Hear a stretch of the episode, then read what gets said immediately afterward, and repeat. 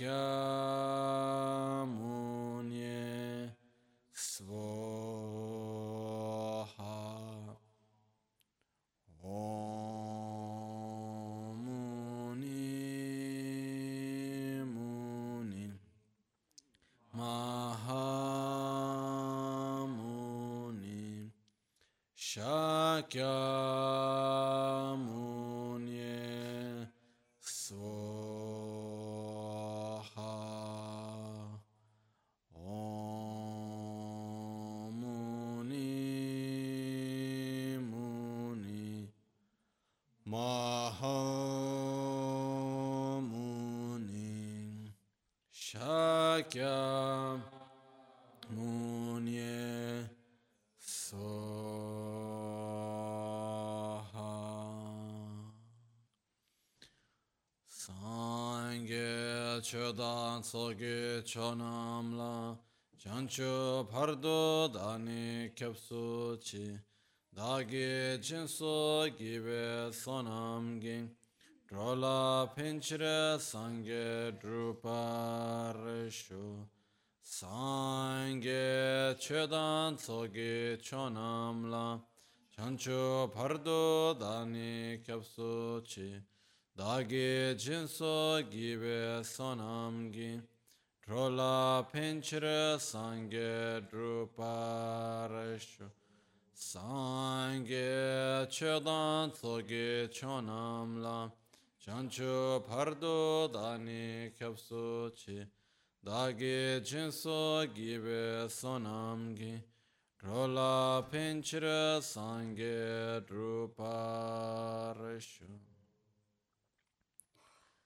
Nel Buddha, nel Dharma e nel Sangha prendo rifugio fino all'illuminazione. Con la pratica della generosità e delle altre perfezioni possa io ottenere lo stato di Buddha per il beneficio di tutti gli esseri senzienti.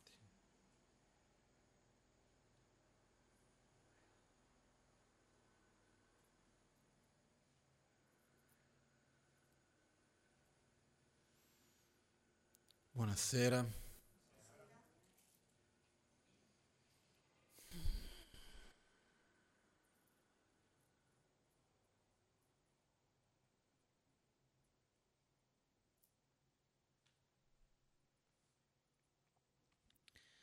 Tradizionalmente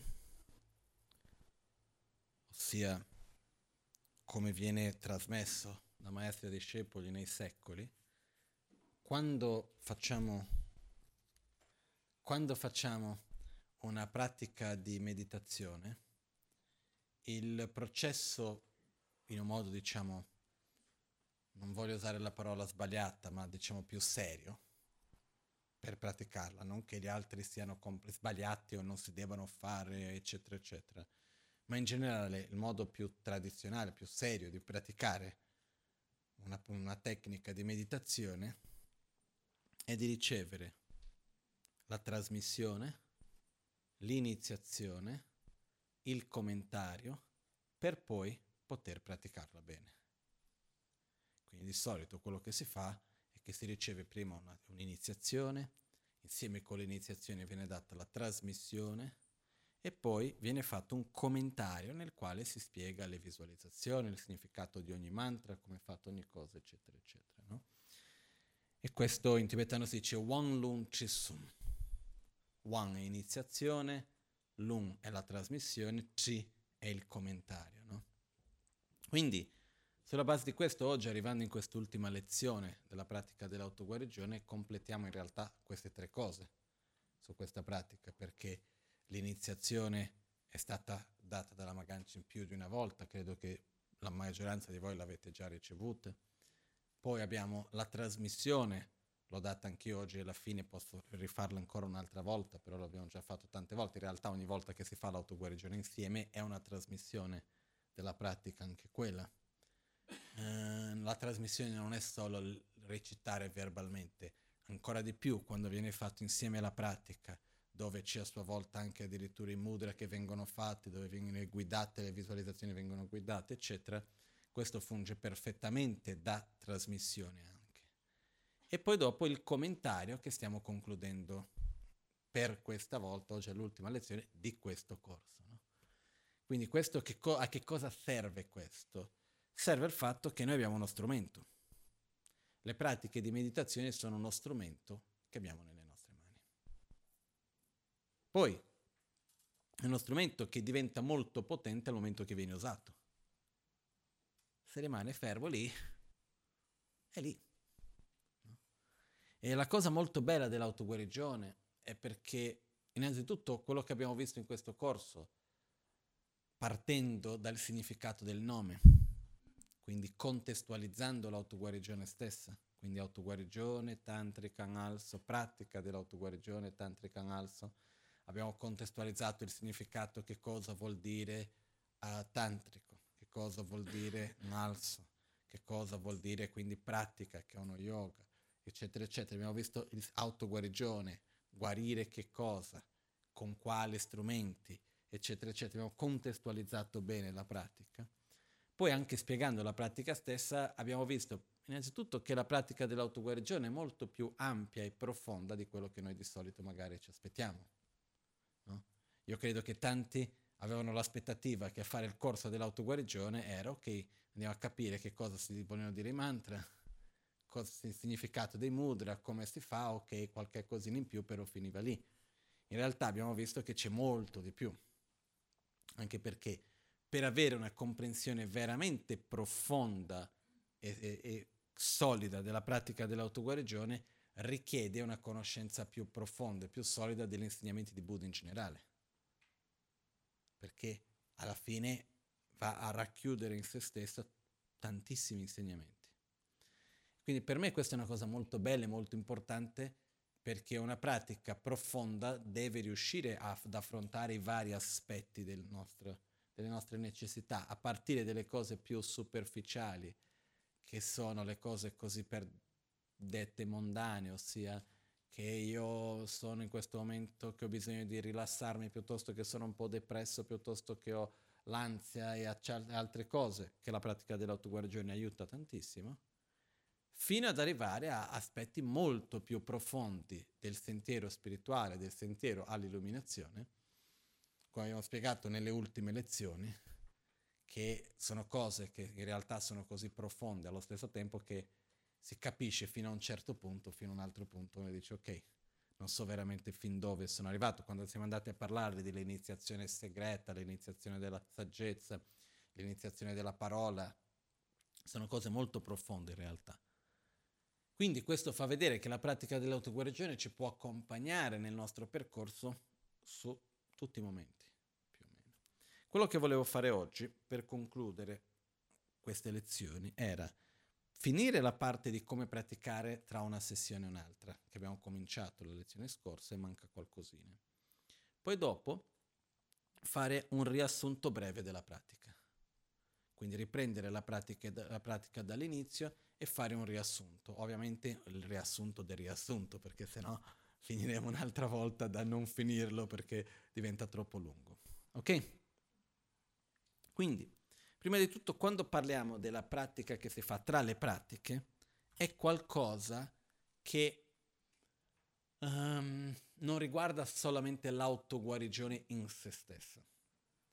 Il modo di praticare fra una pratica e un'altra è qualcosa che eh, nel sentiero Vajrayana rimane sempre presente. No? Adesso, eh, pega che il libro grandão che sta là, per favore. Faccio, faccio, prendere un libro che sto leggendo e c'era un, un passaggio sui punti che un praticante del Tantra deve seguire. E adesso non andiamo a riprenderli tutti perché sennò passeremo tutta la giornata serata oggi su quelli.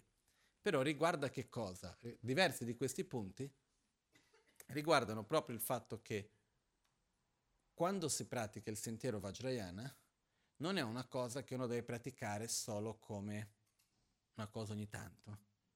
O perché vado lì perché mi piace la meditazione o un in più. In realtà è qualcosa che va vissuta 24 su 24 ore.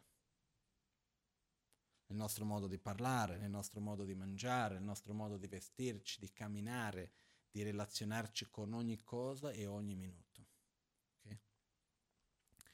E, ed è chiaro che per poter fare questo, prima dobbiamo comunque sviluppare le qualità più comuni, che sono cosiddette del sentiero Hinayana. E ci sono le quattro qualità di un praticante spirituale adesso nel libro ci sono citate precisamente dette da Tisha, quindi aspetto che arrivi il libro con le sue parole precise, non mi azzardo a dire con le mie, che sono ben precise, dette in un modo eccellente. Comunque il punto qual è? Che noi nel momento in cui pratichiamo il sentiero Vajrayana, sono tantissime pratiche di meditazione che possiamo seguire. Però, innanzitutto, non è che abbiamo l'obbligo di seguire tante. Perché esistono tante? Perché noi siamo diversi, quindi abbiamo bisogno di approcci diversi anche per ognuno di noi. Però una volta che troviamo un'affinità particolare con una pratica, con la quale abbiamo avuto l'iniziazione, la trasmissione, il commentario, la pratichiamo, la tro- ci troviamo bene, eccetera, possiamo seguire questa pratica con stabilità. Quindi, questo è un punto importante, no? Come c'era un lama importante una volta in Tibet, adesso non mi ricordo suo nome. Ma mi sa che anche Atisha stesso diceva. Gyala lachi lachi tene la tondrup, pöla la gyatene la chimidrup, qualcosa del genere, che diceva noi in India pratichiamo una divinità, una pratica di meditazione e realizziamo tutte. E poi diceva, voi in Tibet praticate cento e non realizzate nessuna. Quindi quello che succede, poi c'era un altro lama che lui diceva, ci possono essere tante corde su cui attaccarsi per non cadere. Lui diceva, voi cercate tutte le corde, state a vedere tutte, ah magari questa, magari quella, magari quella. Lei ha detto, io scelgo una e tengo bene con tutte le due mani. No? Per dire, scelgo una pratica di meditazione e sto su quella, non vado su, tutte valide, non voglio dire che le altre pratiche non siano valide, però ci sto su una e rimango bene stabile su quello. È chiaro che è giusto conoscere le varie pratiche, però alla fine, alla fine, ossia prima della fine, uno comunque va in qualche modo a scegliere qual è una pratica alla quale uno ha più affinità, almeno in quel momento, e poi dare della stabilità in quella pratica che va a fare. No? Quindi, qui ci sono queste due citazioni. Questo è un libro molto bello, eh, un po' magari un po' dettagliato su certi argomenti per qualcuno, comunque viene chiamato il libro dei Kadampa, The Book of Kadam? Questo qua, The Book of Kadam, che c'è in inglese, che sono le conversazioni fra Atisha e Dromtompa. Atisha, che abbiamo rappresentato qua alla mia destra, Dromtompa era uno dei suoi principali discepoli e ci sono le conversazioni fra loro due, molto bello. E alcuni di voi vi ricorderete che ho, alcune volte ho insegnato qui la ghirlanda di gioielli del Bodhisattva. Rendo omaggio uh, ai, pre- ai, venerabili maestri e poi dopo si comincia che finisce quando da soli state attenti ai vostri pensieri quando in compagnia state attenti alle vostre parole, sono le ultime parole di questo verso, no? E questo tutta, diciamo, più o meno le prime quasi 400 pagine è il commentario di quel testo lì, che vengono tra le loro conversazioni. Comunque c'è un passaggio qua che dice, che sta parlando delle praticanti del sentiero Vajrayana, e dice, un praticante del sentiero, sentiero Vajrayana innanzitutto non si deve sentire superiore e trattare qualcuno che non pratica il sentiero Vajrayana come qualcuno con certo disprezzo.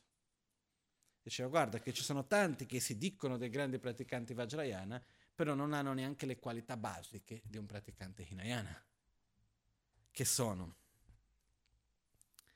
non, um, in inglese, do, they do not strike back when struck by others, che non vanno a, a fare la ripicchia se qualcuno mi fa del male, non vado a far del male a quello che mi ha fatto del male. Questa è la prima qualità. Um, non vado a, a tirar fuori i difetti degli altri quando gli altri tirano fuori i miei difetti. Quindi quando qualcuno mi critica o, o va lì e, va a evidenziare dei miei difetti, non vado a quel punto come ripicca andare a cercare i difetti loro e far pubblico agli altri e far vedere i loro difetti.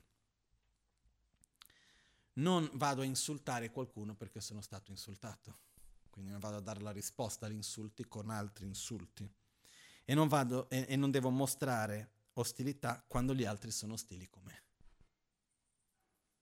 Okay? Questa è la base. Quindi che cosa vuol dire questo? Ahimsa, non violenza, rispetto per ognuno. Non è perché qualcuno fa del male a me che io devo fare del male a te, non è perché il fatto che qualcuno del, mi abbia insultato non è un modo che vado a giustificare il mio insulto e così via. No? Quindi questo è un punto fondamentale ed è molto importante anche, quindi la non violenza è alla base nelle nostre azioni, nei nostri comportamenti. Poi, dopo qua vengono tutte le varie descrizioni di cosa dovrebbe fare un praticante del sentiero Vajrayana. Adesso non entro in tutte loro perché, come ho detto prima, sarebbe qualcosa molto lungo. No? Però il punto che ho, ripre- ho voluto prendere questo testo è perché fa riferimento al modo di praticare fra una sessione e l'altra. Dice per esempio, uno dovrebbe vedere tutto quello che c'è intorno a sé come essendo il mandala. Dovrebbe vedere gli esseri maschili e femminili come le divinità. Dovrebbe riconoscere il proprio maestro come il Buddha. Dovrebbe, non dovrebbe commettere le azioni negative in relazione ai propri fratelli e sorelle Vajra. Non dovrebbe proclamare vendere il, il, mantra segreto nel mercato, quindi non fare un business dal, del sentiero spirituale, in poche parole. Um, dovrebbe generare me- la mente della perfezione, la mente della bodhicitta, invece di girare intorno con una mente sempre ordinaria dovrebbe consacrare il proprio cibo invece di lasciarlo in un modo ordinario. Um, dovrebbe trasformare il proprio cibo e non vederlo in un modo come essendo di esistenza intrinseca. Non dovrebbe lasciare la mente essere totalmente presa dai venti dalle, delle, delle concettualizzazioni e dovrebbe non generare attaccamento e avversione verso ciò che è buono o cattivo. Quindi questi sono alcuni aspetti. No? Ma che cosa, rigu- che cosa riguarda questo a noi adesso qui? Quando siamo tra una sessione e l'altra di meditazione, abbiamo la vita di tutti i giorni. Quindi cosa dobbiamo fare? In poche parole, è abbastanza semplice. Ci svegliamo, ci vestiamo, ci laviamo prima, poi ci vestiamo. Poi faremo colazione, io salto la parte della colazione, però di solito si fa colazione, Dopo di questo uno va a lavorare, di solito, mangia, torna a casa, rimangia un'altra volta poi va a dormire. Poi ci sono altre cose che uno poi in mezzo vede, legge un qualcosa trova una persona, però ci sono delle cose standard che facciamo sempre.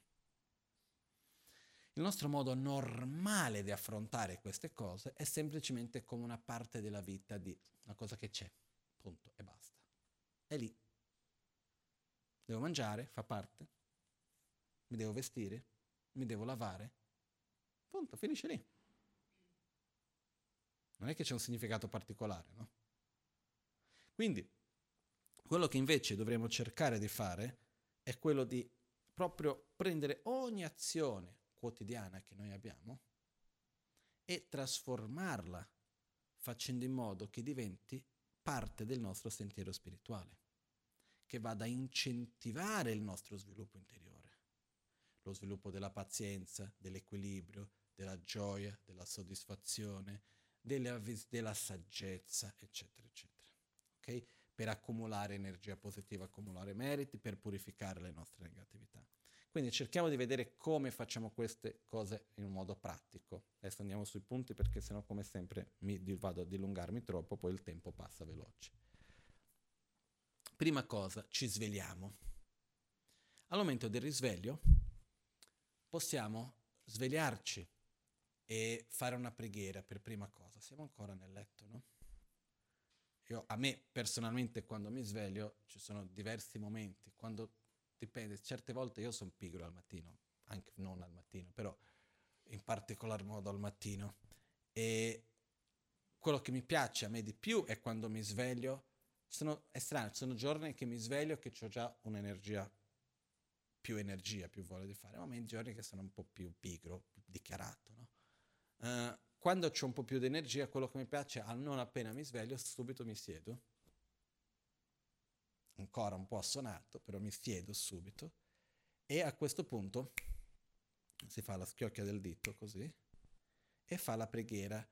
Lama kunjo sumla kyapsu chirani la se dore sumne cho donga cho sunyer cho tada do gejo kunto chishin rotunche. Sono diverse preghiere che possiamo fare in questo momento, però facciamo questo proprio come nell'autoguarigione, ok?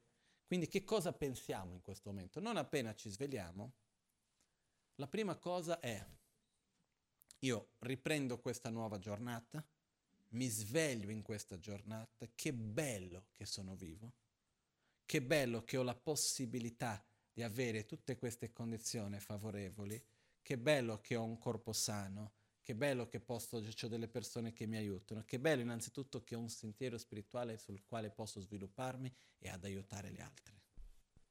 Quindi ricordarci delle cose belle che abbiamo, rigioire di queste cose non appena ci svegliamo e dedicare una, una, una, una nostra motivazione per la giornata dicendo farò di questa giornata una giornata significativa. Io mi genero come la divinità, in un istante mi visualizzo in una forma pura, prendo rifugio nei tre gioielli e genero l'impegno di essere di aiuto e di beneficio per gli altri esseri. Possiamo anche dedicare possa ognuno che mi veda, che mi ascolti, che si ricordi di me essere beneficiato, possa io essere di beneficio per tutti coloro che andrò a trovare, andrò a trovare in questa giornata. Quindi cominciamo la giornata riconoscendo il nostro proprio potenziale, collegando noi stessi con le nostre qualità e aprendo il nostro cuore verso gli altri. Okay? Le preghiere aiutano, perché dal momento in cui io vado a recitare, questo aiuta a direzionare la nostra mente. Okay? Quindi non appena ci svegliamo,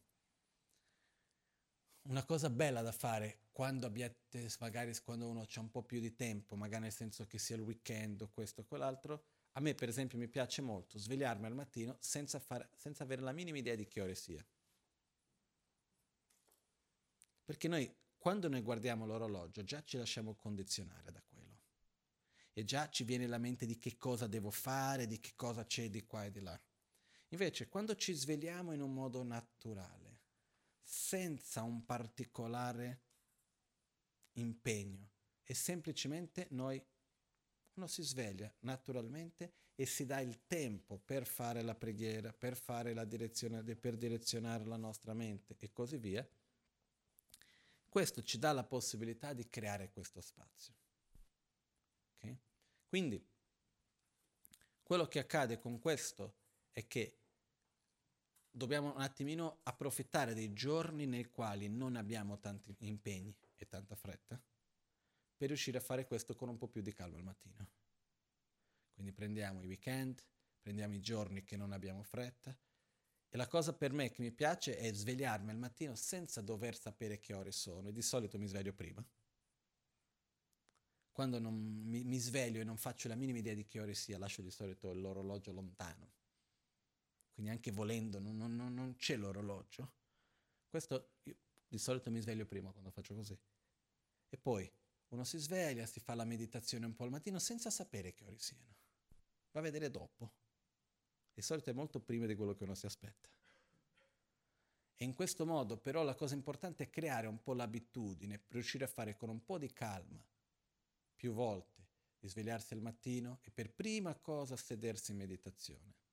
Pochi minuti, non, non, non tanti, deve essere per pochi minuti.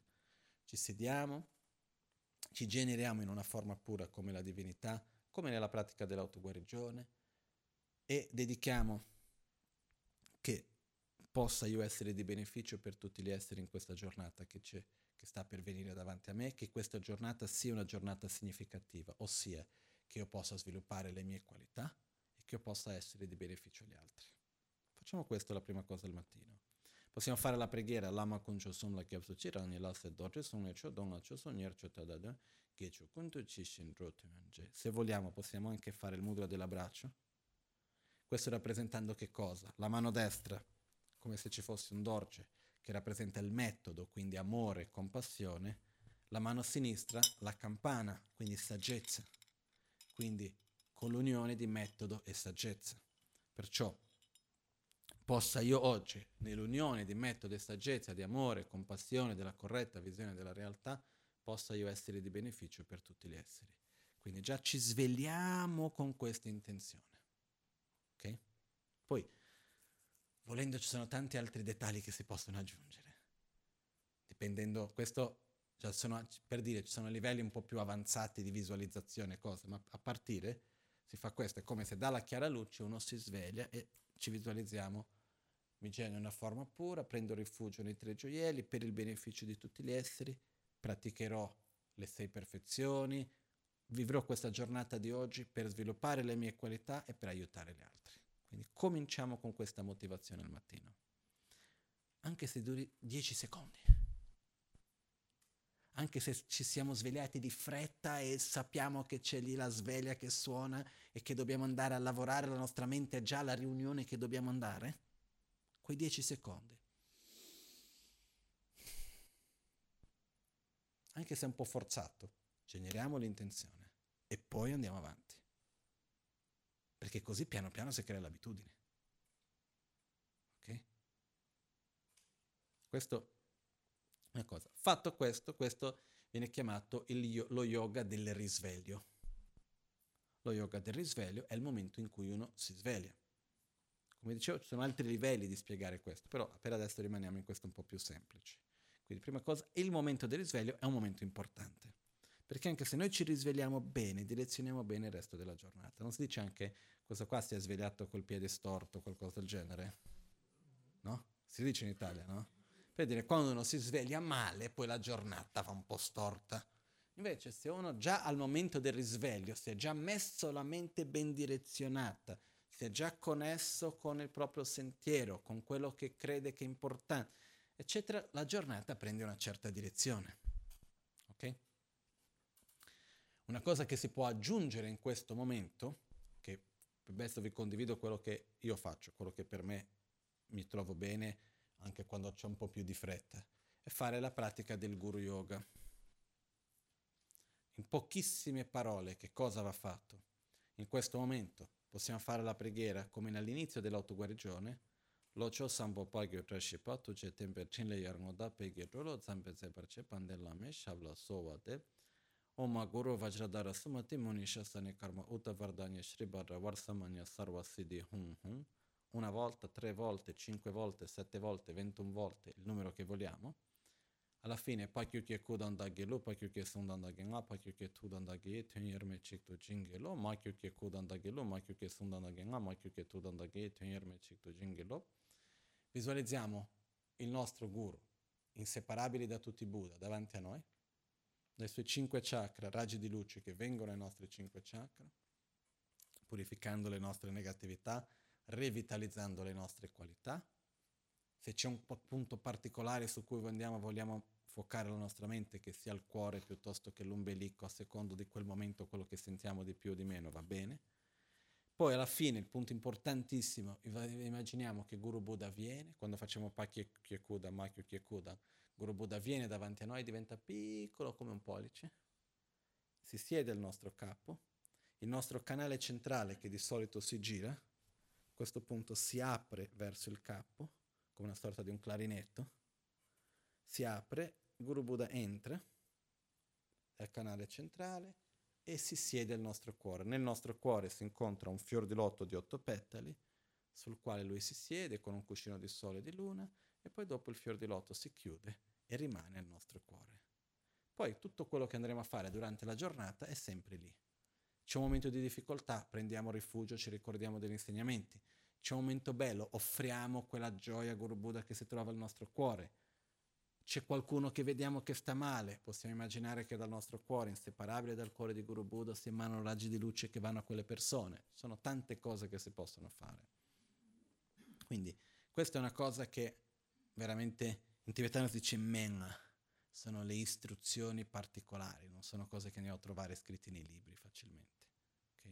Quindi questa è una cosa che possiamo fare al mattino, la possiamo fare, se, io ho imparato questo con la Maganci, prima di qualunque cosa fa sempre questa pratica. Quindi io non importa se devo parlare da una parte, se devo fare una riunione, se va a cominciare qualunque cosa sia, si comincia sempre con questo.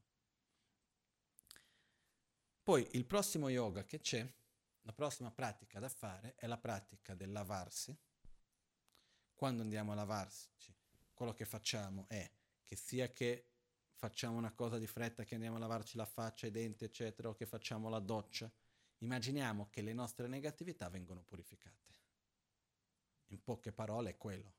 Quindi mentre noi ci laviamo possiamo fare il mantra degli elementi Eyam Ram Lambam Shude Shude Soha, possiamo fare il mantra di Vajrasattva, quello lungo di 100 sillabe, Om Vajrasattva Samaya Manu Palaya e così via, e immaginiamo che mentre ci stiamo lavando che le nostre negatività vengono purificate. Quindi se in quel giorno particolare, un periodo che abbiamo un po' più di problemi con la gelosia piuttosto che l'invidia o la rabbia o qualcosa del genere, immaginiamo che quello viene purificato mentre noi stiamo facendo, ci stiamo lavando al mattino. Ok? Un passo in avanti, quando si fa questo, è se noi abbiamo una certa familiarità già con l'autogenerazione come la divinità, a questo punto il lavarsi diventa un'offerta di abluzione, non più una purificazione. Questa è la differenza. Chiaro? Ok? Per adesso rimaniamo sulla purificazione. Per dire, se io, se io mi visualizzo come la divinità, come Vajrasattva, come qualunque divinità che sia essere puro come un Buddha, visualizzo le offerte d'acqua che vengono fatte come un'offerta che viene fatta a me nella forma del Buddha. Ok?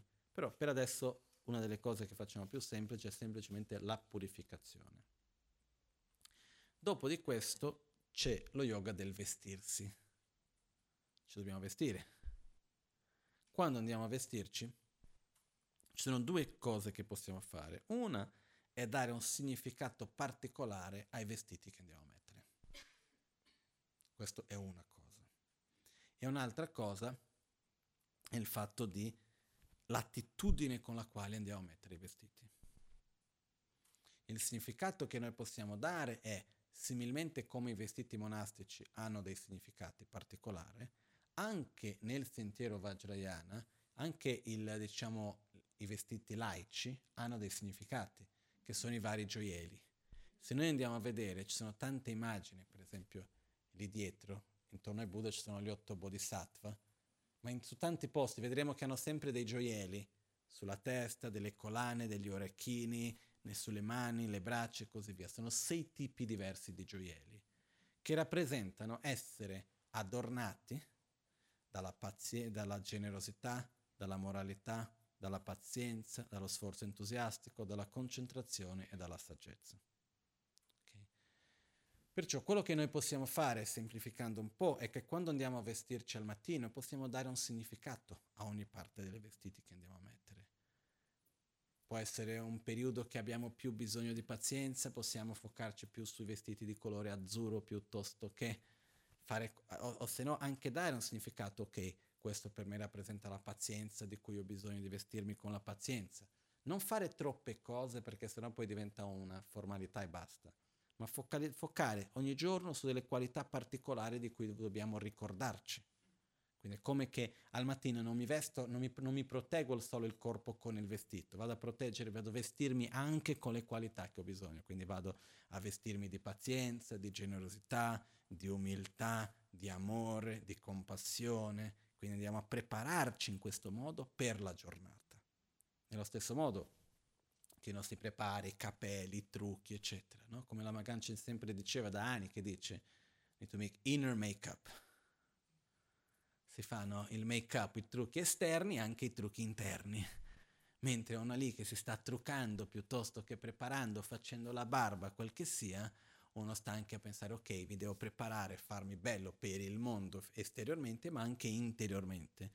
Quindi vado a munirmi di che cosa? Di pazienza, di amore, di generosità, di equilibrio, di rispetto verbalmente, fisicamente, mentalmente. Quindi andiamo a ricordarci delle qualità che noi abbiamo, delle quali ci dobbiamo, come si dice, stessa parola giusta, fornirsi, no? Di, quindi di prepararsi con questo per la giornata. Okay? Perché poi durante la giornata di sicuro avremo degli oggetti di rabbia, di gelosia, di invidia, eccetera, eccetera, come succede spesso. Quindi uno già si prepara al mattino. Ci stiamo preparando per la giornata. Quindi quando andiamo a vestirci diamo questo. Poi c'è un'altra cosa anche, quando noi ci andiamo a vestire, il fatto di prepararsi, quindi di curare la nostra bellezza fisica è una cosa che si può anche fare con l'attitudine di dire faccio un'offerta a tutte le persone che vedrò. Lo faccio questo come un modo per offrire qualcosa di bello alle persone che ci avrò intorno, perché è una cosa che fa piacere agli altri anche, quindi posso pensare come un modo comunque non perché di solito che qual è l'idea? Io voglio farmi bello, voglio farmi bella perché? Perché voglio l'attenzione verso di me come quella scena che ho detto qualche volta di questo film francese degli anni Ottanta, che chiedeva una, questa tipo extraterrestre, chiedeva ah, ma che cosa è questo facendo vedere il rossetto, no? E lei cercava di spiegare, dice ma perché lo metti? Per farsi bella e perché? Eh, per, perché, perché così gli altri mi possono amare di più. Ah, ho capito, no? Ma di solito c'è questa intenzione comunque in qualche modo di avere tirare verso di noi l'attenzione, eccetera, eccetera. L'approvazione anche da parte degli altri. Invece possiamo rigirare questo come un modo in cui noi andiamo di rispetto verso gli altri. Io devo relazionarmi con altre persone, quindi anche di rispetto verso di loro. È un po' quella cosa. Io personalmente, a me che la barba sia corta che sia lunga, sinceramente a me non cambia niente. Tanto non mi guardo mai. Farmi la barba tutti i giorni mi annoio però ci sono certe occasioni e certi luoghi che vado che per rispetto al luogo e alle persone dove sono mi faccio la barba, tutto. Perché? Per rispetto alle persone dove mi trovo, perché lo so che a loro, loro ci tengono a questo, quindi è un modo di rispetto verso l'altro.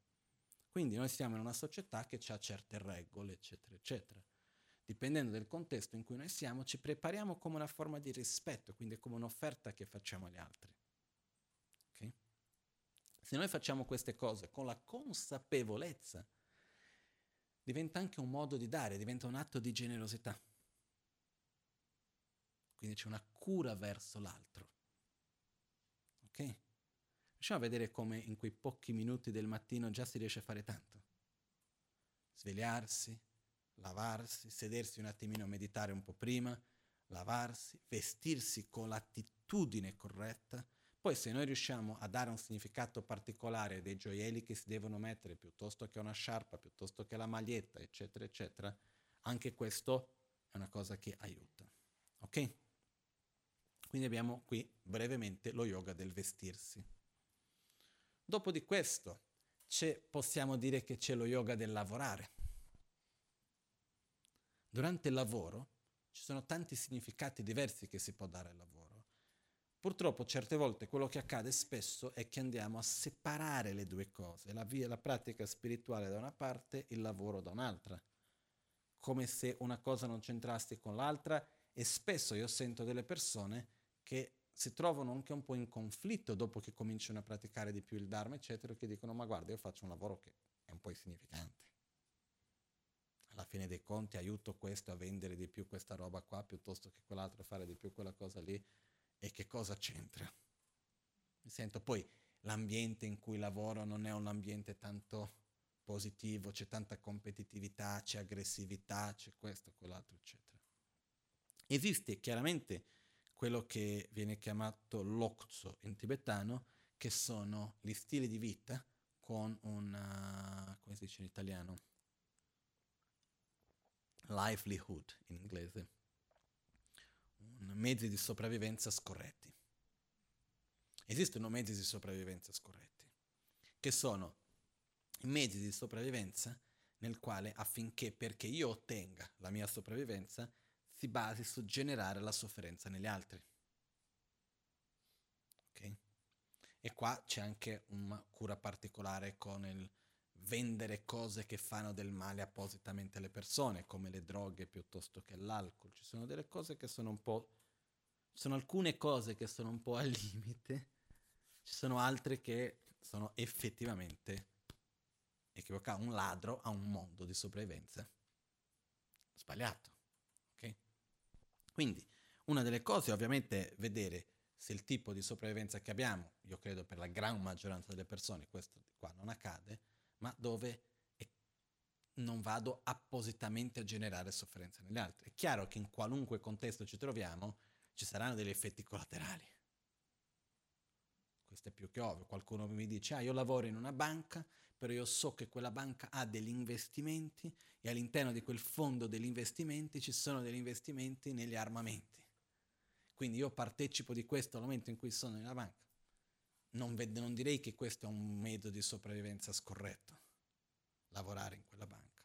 È chiaro che qualunque lavoro facciamo, in qualche modo c'è un'interdipendenza e un, degli effetti collaterali in qualche modo. Ma quando parliamo di mezzi di sopravvivenza scorretti è proprio in un, una relazione molto diretta. Chiaro? Oltre questo, quello che accade è quando andiamo a lavorare, ci sono alcune persone che molto fortunatamente possono avere un lavoro che direttamente è di beneficio alle altre persone. E uno può fare quel lavoro con quella consapevolezza. Però queste sono delle eccezioni nell'insieme del tutto. Ok? Quindi questo è un discorso. Quello che succede che cos'è? La domanda che uno si pone per poter trasformare il lavoro nel sentiero, come si fa questo cosiddetto yoga del lavoro? Perché yoga vuol dire l'azione in un modo eccellente. Perché lavoro?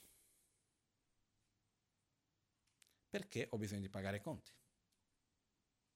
Lavoro perché ho un corpo, questo corpo ha bisogno di mangiare, bisogno di un luogo dove vivere, vivo in una società che ha delle regole, in queste regole è sempre un dare e avere, quindi uno scambio in cui vivo in questa società e perciò io affinché possa riscaldarmi d'inverno, affinché io possa aver da mangiare, affinché io possa partecipare al corso che voglio andare piuttosto che fare il viaggio, andare a Borobudur al pellegrinaggio, piuttosto che poter fare tante altre cose che sono belle, che mi fanno piacere, eccetera, eccetera, i conti li devo pagare.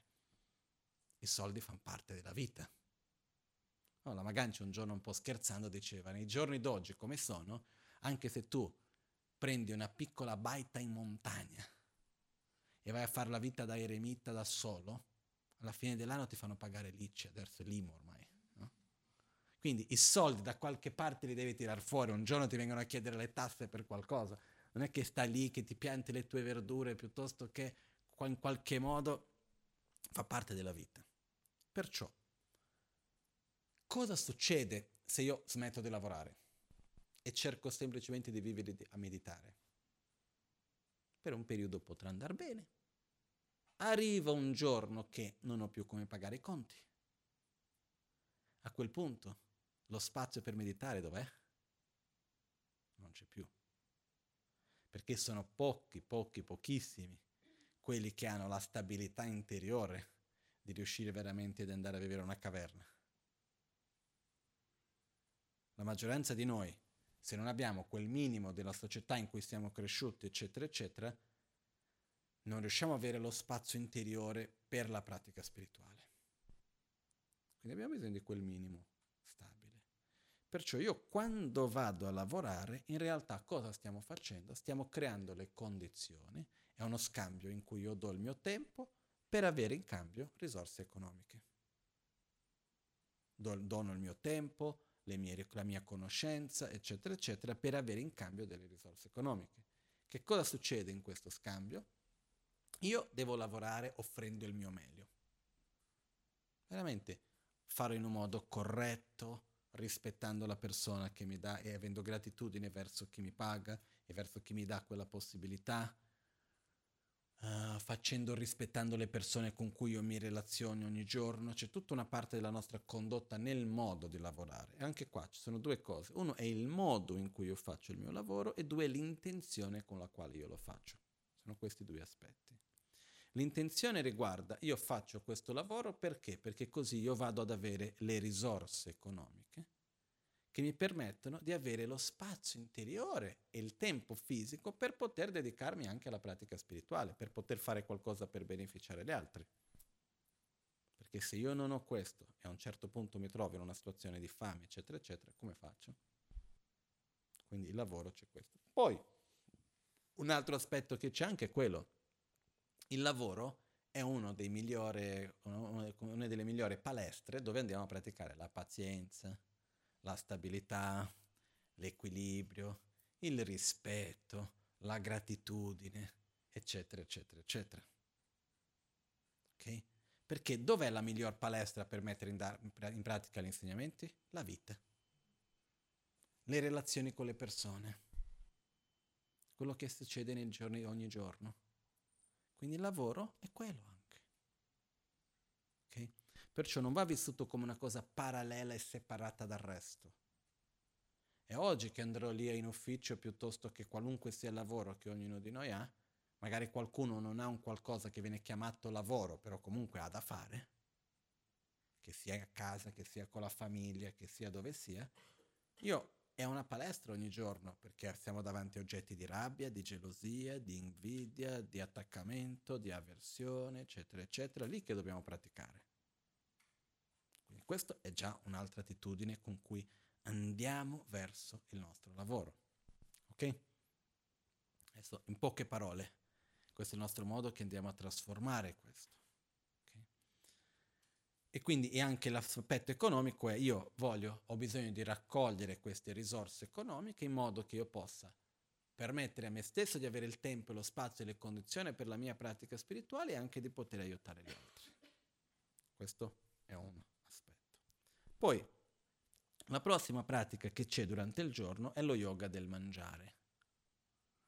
Lo yoga del mangiare Uh, è una pratica molto importante, ci sono diversi, diversi modi in cui può essere fatta.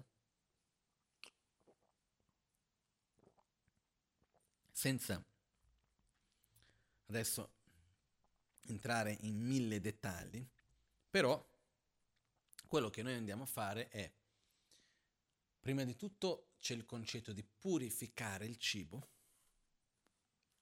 Dopo che abbiamo purificato il cibo, si offre questo cibo agli esseri sacri e agli esseri senzienti. E qua ci sono diversi modi in cui si può fare questo. Adesso vi spiegherò uno di questi modi. Okay? Io ho in programma di fare un librettino con tutte le preghiere per quando si mangia, le varie forme di farlo, eccetera, eccetera. La Magan ce, ce li ha trasmesse poco tempo fa, quest'estate, alcune meditazioni su questo, volevo trascriverle e fare un librettino molto bello in cui versione lunga, media, breve, tanti modi diversi che uno può fare prima di mangiare. Okay? Quindi quello che andiamo a fare, prima di tutto, per purificare il cibo, ci sono due modi che possono essere combinati o separati. Che è il Om Ahum, quindi visualizziamo sul cibo la sillaba Om Ahum e recitiamo Om Ahum, immaginando che prima la Hum elimina qualunque impurità di colore, odore, forma, la A trasforma in nettere, la Om moltiplica e raccoglie sul cibo le benedizioni di corpo, parole e mente di tutti gli esseri sacri, nella forma di luce, nettere di colore bianco, rosso e blu. L'altra è con il Eyam Ram Lambam. Visualizziamo sul cibo come facciamo la purificazione degli elementi con Eyam Ram Lambam, quindi spazio, vento, fuoco, terra e acqua, che poi si trasforma in nettare, la stessa cosa visualizziamo sul cibo stesso. Ok? Quindi visualizziamo prima che dove c'è il cibo sopra c'è lo spazio, poi dopo viene il vento che fa venire il fuoco, la terra, l'acqua, il nettare che si riempie tutto il cibo che diventa della natura di nettare. Questo è un altro tipo che si può fare. Si può fare tutti e due o si può fare o uno o l'altro. Dopo, fare, dopo aver fatto questo, quello che facciamo al momento di mangiare è di offrire il nostro cibo. Non c'è molto nel buddismo il concetto del ringraziare per il cibo che noi abbiamo. Nel senso che sì, è bello ed è importante rigioire per il fatto di aver da mangiare quando noi ci troviamo davanti a un piatto, quante persone hanno dovuto lavorare, quanti esseri hanno dovuto dedicare la loro vita per quello. Indipendentemente dal fatto che uno mangia o non mangia carne. No? Perché poi certe volte noi pensiamo a ah, uno che non mangia carne, non ci sono delle vite degli esseri coinvolti nel proprio cibo. Basta pensare che un piatto di riso, la piantagione di riso è una delle piantagioni che più ne uccide di insetti quando devono riempire la terra d'acqua, eccetera, eccetera. È un po' pensare anche il cotone, che sembra il materiale più naturale, eccetera, eccetera. Una piantagione normale di cotone è quella che più usa agrotossici che uccidono una quantità enorme di insetti. Dove vivevo in India era piena di piantagioni di cotone, si sa. Quindi, in qualche modo questo fa parte della vita, questa interazione fra gli esseri. Comunque, quello che accade è uno, è bello poter ringraziare a tutti gli esseri che ci permettono di avere questo cibo davanti. Chi ha coltivato, chi ha raccolto, chi me l'ha portato lì, chi me l'ha preparato. Ci sono tanti esseri che sono coinvolti in quel piatto di cibo che c'è davanti a me. Quindi ricordarci per un attimo quell'interdipendenza complessa e rigioire di quello che noi abbiamo, generare gratitudine in quello, è una cosa bella da fare. Okay? Già questo trasforma quel momento. Poi, quello che andiamo a fare è ricordare del nostro guru, dei nostri guru, ricordare di Buddha, Dharma, Sangha, degli esseri sacri e offrire a loro. Questo fa in modo che ogni pasto che facciamo è un modo che andiamo a ricollegarci col nostro sentiero spirituale. Quindi il mangiare non diventa più un semplice atto di una cosa che dobbiamo per forza fare perché è mezzogiorno. Quindi si mangia o perché vogliamo prendere delle cose che hanno un buon gusto. No? Ma invece diventa un momento in cui andiamo a ricordare del nostro sentiero, offriamo agli esseri sacri e dedichiamo anche questo a tutti gli altri esseri senzienti. Quindi si immagina che quel cibo si moltiplica con Omahun, diventa infinito e va come se si emanassero dei raggi di luce che vanno a tutti gli esseri sacri e poi dopo a tutti gli esseri senzienti andando, trasformandosi nella forma di medicina per chi è malato, acqua per chi ha sete, cibo per chi ha fame, compagnia per chi è solo, eccetera, eccetera, andando a ogni essere. Poi questi raggi di luce si ritornano, si riassorbono al cibo e poi dopo noi andiamo a mangiare. Quando noi andiamo a mangiare, va, va bene anche aver finito qui, eh? volendo avere cose di più che si può fare ancora, quando noi andiamo a mangiare, Ricordate che all'inizio della giornata c'era il Guru Buddha al cuore? Offriamo il cibo al Guru Buddha al nostro cuore. Quindi l'essenza del nostro cibo va offerto al Guru Buddha al nostro cuore. Poi l'altra parte che rimane del cibo va offerta a tutti gli infiniti esseri che vivono nel nostro corpo. Sono tantissimi. Eh? si dice che sono milioni e milioni e milioni, bilioni di esseri, miliardi di esseri. Si dice anche, secondo la medicina moderna, che esistono più esseri nel nostro corpo che esseri umani nel pianeta Terra, no? Tra tutte queste batterie, di tutto che possiamo immaginare o non immaginare, poco tempo fa leggevo una persona che parlava di uno studio scientifico che dice che più del 95% del nostro corpo è fatto di esseri quindi mio corpo non so quanto, mi rimane un 5% perché il resto sono altri. Comunque, quello che accade è che sin dall'epoca di Buddha c'è questa pratica nel quale noi offriamo agli esseri che sono nel nostro corpo il cibo come modo per nutrire loro e creare armonia con gli esseri che vivono con noi. Okay? Quindi offriamo a questi esseri. Quindi che cosa succede? Il mangiare diventa un atto sia di un'offerta, ma anche un atto di generosità. Poi si aggiunge ancora, possa con questo cibo io nutrire bene il corpo affinché io abbia la forza per svilupparmi spiritualmente e aiutare gli altri. Quindi andiamo a rinforzare la nostra motivazione. Questo con il mangiare. Okay? Poi se mentre mangiamo, mangiamo qualcosa di buono che ci piace il gusto, cosa facciamo? Dedichiamo quel piacere, possa ognuno sperimentare e godere di questo piacere che io ho in questo momento. Dedichiamo questo agli altri. Apriamo il nostro cuore. Okay? Se noi veramente mettiamo in atto questo, ogni pasto diventa una cosa bellissima, no? All'inizio è un po' difficile perché in realtà all'inizio non è tanto difficile che uno è la novità, mette più energia, dopo di un po' diventa un'abitudine e cerca di fare più in fretta però è importante ritornare ogni volta. C'è un, c'è un maestro che ho conosciuto che lui ogni volta quando mangiava rimaneva lì a fare le offerte, le meditazioni. Le persone che erano intorno devono aspettare che lui ha cominciato per cominciare a mangiare, per rispetto. Di solito chi conosceva già prendeva il piatto, metteva sopra per non raffreddare e stava lì ad aspettare che lui stava lì a visualizzare, meditare prima di mangiare, no? Quello che succede è che indipendentemente di quanto tempo sia, è l'attitudine che noi andiamo a mettere al momento del mangiare. Ok? Non è che noi dobbiamo per forza fare tutto questo che ho appena spiegato, ci sarebbe anche di più, però anche una piccola parte. Se noi prima di mangiare dedichiamo, ringraziamo, dedichiamo, è già tanto. Ci sono qua visto che qualcuno ha preparato delle preghiere che avevamo preparato ad Albagnano quando aveva fatto il ritiro quest'estate, sono alcune varie preghiere che si possono fare. Ci sono tante preghiere di offerte quando si mangia, in realtà sono tantissime che esistono.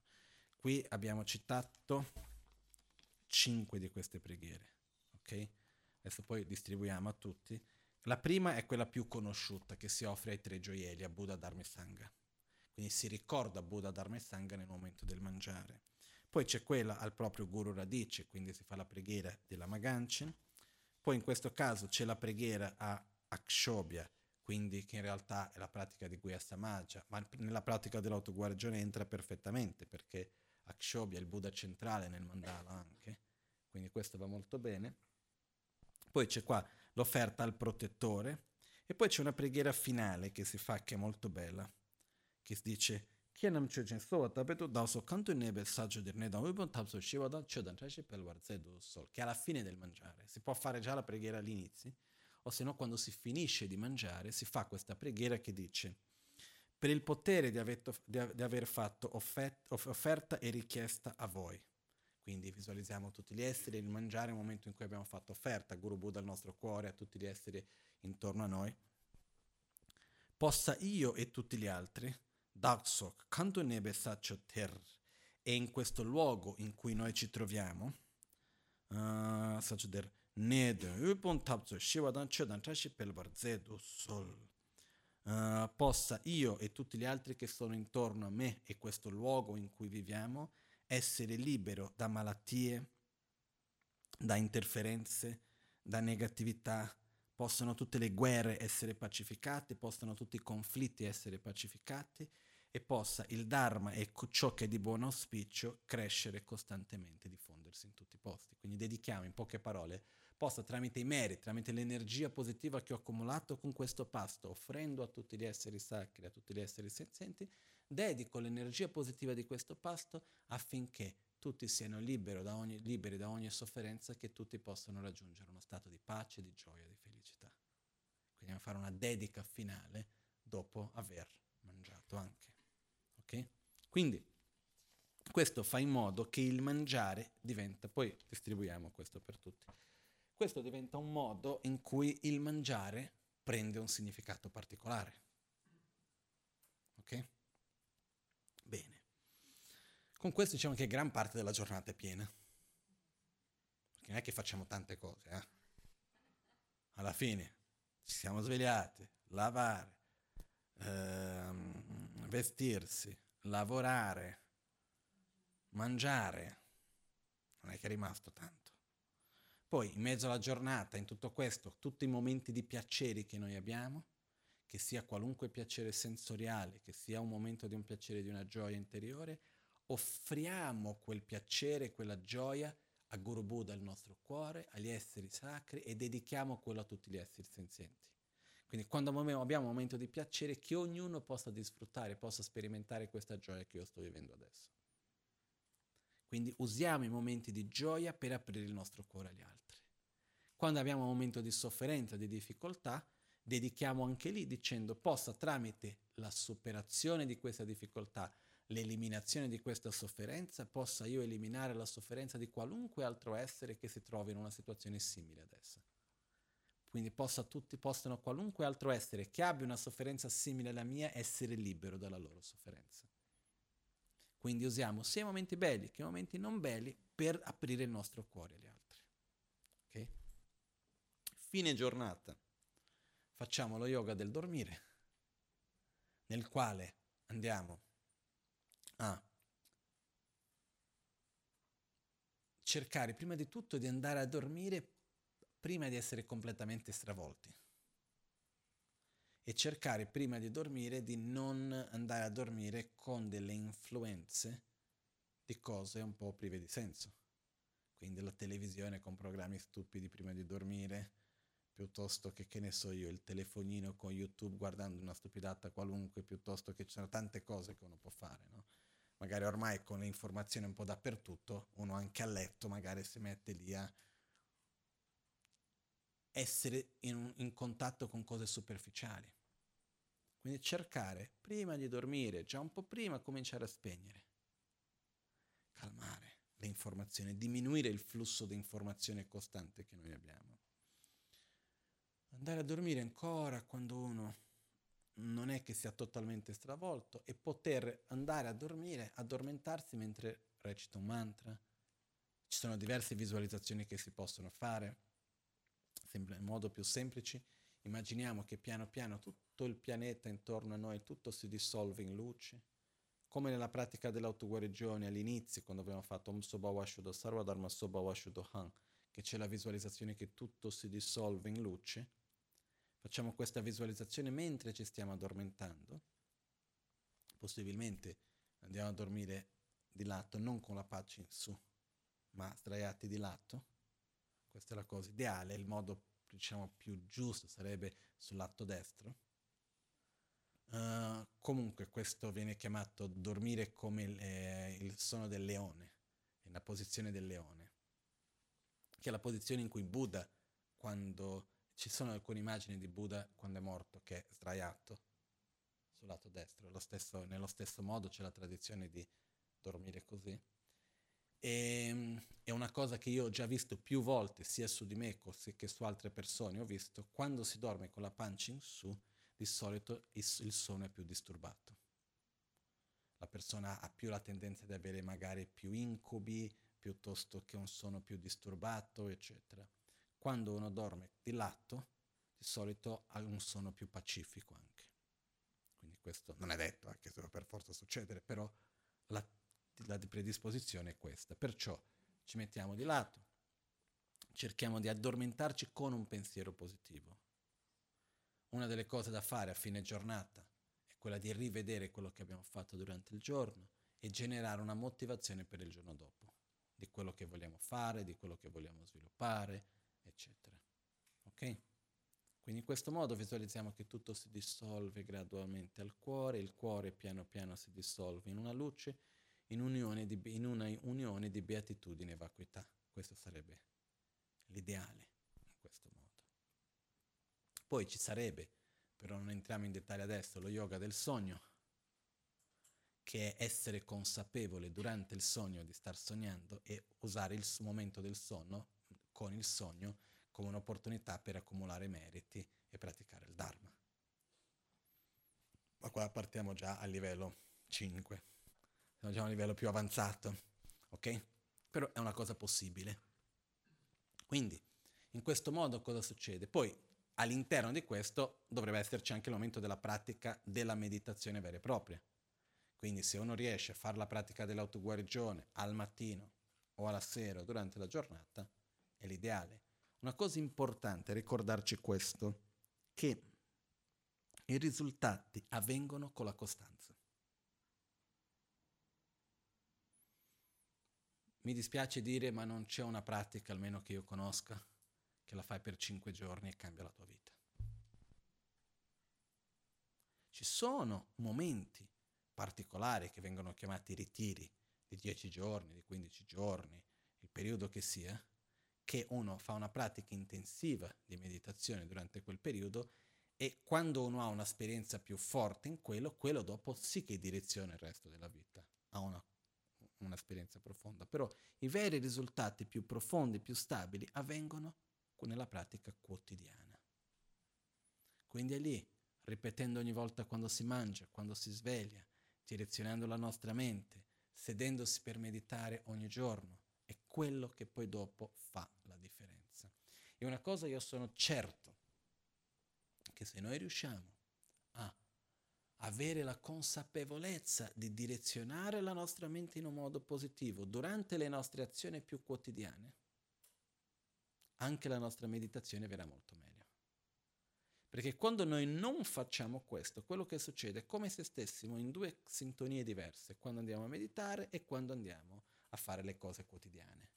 Quindi ogni volta che andiamo a meditare è come se dovessimo fare tutto uno sforzo per cambiare canale e cercare a fare. Poi quando riusciamo un pochettino a rilassarci, la pratica sta già per finire, poi ci dobbiamo già riprendere qual- qualcos'altro che dobbiamo fare. Invece se noi riusciamo nella vita di tutti i giorni a essere questa sintonia costante, quindi ricordarci degli insegnamenti, una cosa che possiamo fare durante il giorno, nei giorni d'oggi abbiamo la fortuna di avere registrazioni di insegnamenti e cose di questo genere, per ricordare di direzionare la nostra mente in modo di metterci la, direzio- la mente in questa direzione, no?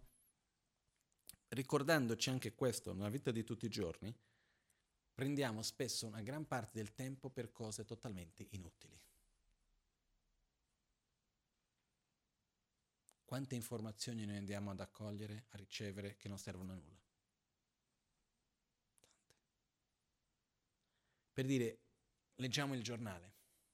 Va benissimo. Vediamo delle brutte cose. Tante notizie brutte, no? Ogni giorno. Cosa si fa? Si dedica. Amore, compassione, che ognuno di loro sia libero da quella sofferenza, si fanno le preghiere per le persone che non stanno bene.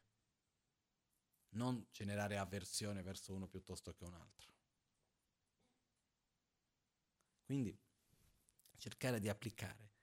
Poi nella giornata è importante avere un momento, per il breve che possa essere, di meditazione. E poi avere ogni tanto dei periodi più lunghi. Perché con questo nella quotidianità riusciamo ad avere dei risultati. Ok? Chiaro? No? Perciò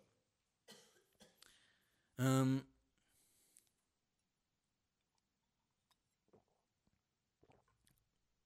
mi dispiace dirlo così, però non trovo modo diverso di dirlo in questo momento. Il buddismo spesso non è una religione, un sentiero spirituale per una grande massa per un grande numero di persone. Per una ragione, che non è facile prendersi le proprie responsabilità. È più facile lasciare in mano a qualcuno, no? Mentre quello che succede è questo. Iniziazione, trasmissione, commentario. E adesso tocca a te praticare. Non è che c'è qualcun altro che può fare per te, per il quanto che tu sia una brava persona, per il quanto che tu abbia fede, per il quanto che tu sia tutto, alla fine tocca a ognuno di noi. Atisha, mentre sto leggendo questi giorni, è chiarissimo su questi punti. Perciò quello che succede è che io ho visto diverse volte persone che sono avvicinate al buddismo, che bello, che bello, che bello, ma quando vedono che dietro c'è da sudare, no? Come mio padre ogni tanto scherzando dice, i risultati si ottengono con 2% di ispirazione e 98% di traspirazione, no? Quindi c'è da lavorare. È così. Spesso io ho visto le persone che dopo po' dicono, eh, un po' si tira un po' indietro perché aspettava che venisse qualcosa, non lo so da dove. Quindi quello che succede è, è nella nostra quotidianità dove i risultati veramente avvengono ed avvengono. Io questo ho visto in me, ho visto in altri. Le cose succedono. Come? Con la pratica quotidiana, ogni giorno, con semplicità. Osservando la propria respirazione, stando attenti nel modo in cui parliamo, nel modo in cui pensiamo, nelle decisioni che prendiamo, sedendoci ogni giorno per meditare, anche per un periodo breve che sia, avendo la consapevolezza nelle varie azioni che noi facciamo ogni giorno, come abbiamo appena visto oggi, nello svegliarsi, nel lavarsi, nel mangiare, quando si va a pulire la propria casa, per esempio, mentre si pulisce, si può immaginare che sono le negatività che stanno andando via e si può fare con il mantra di Vajrasattva, per esempio, anche la purificazione degli elementi. C'è addirittura una nostra amica di tanti anni fa già, che lei ha sempre detto che ha fatto le prove di fare le pulizie in casa con i mantra e senza i mantra. Lei dice che quando fa con i mantra rimane pulito per più tempo. Questa è la sua teoria. Io non ho mai fatto le prove, non posso dirlo però mai fatto questo tipo di prove. Comunque, quello che succede, anche se fosse in questo modo, funziona anche lì. Quello che voglio dire è applicare il Dharma in ogni cosa. Questo è importante. Ok? Adesso, perciò praticare tra una sessione e l'altra è una cosa importante. Con questo vediamo che la pratica dell'autoguarigione non è una pratica che andiamo a fare ogni tanto, ma è qualcosa che ci deve accompagnare durante la nostra vita di tutti i giorni. E il processo di autoguarigione è un processo costante. Non è una cosa di un giorno o di un altro. Qualcuno mi può dire, ma è stancante. È stancante se noi partiamo con l'aspettativa che sia una, una qualcosa di un attimo chiaro che quello che noi vogliamo è anche avere il terapista che ci viene e ci fa il lavoro per noi, no? E come vediamo, anche basta vedere qua quando si fanno al centro, più volte abbiamo fatto, si fa la cerimonia di guarigione, che esistono eh, delle cerimonie molto particolari di guarigione, molto belle poi.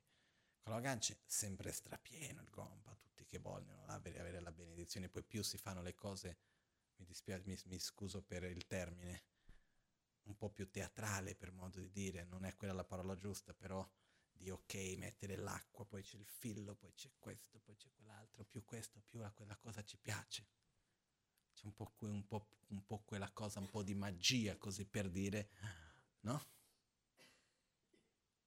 Invece se io ci dico, guarda che ti sto dando tutto nelle tue mani, spesso cosa dici, no, no, non voglio nelle mie mani, fai tu.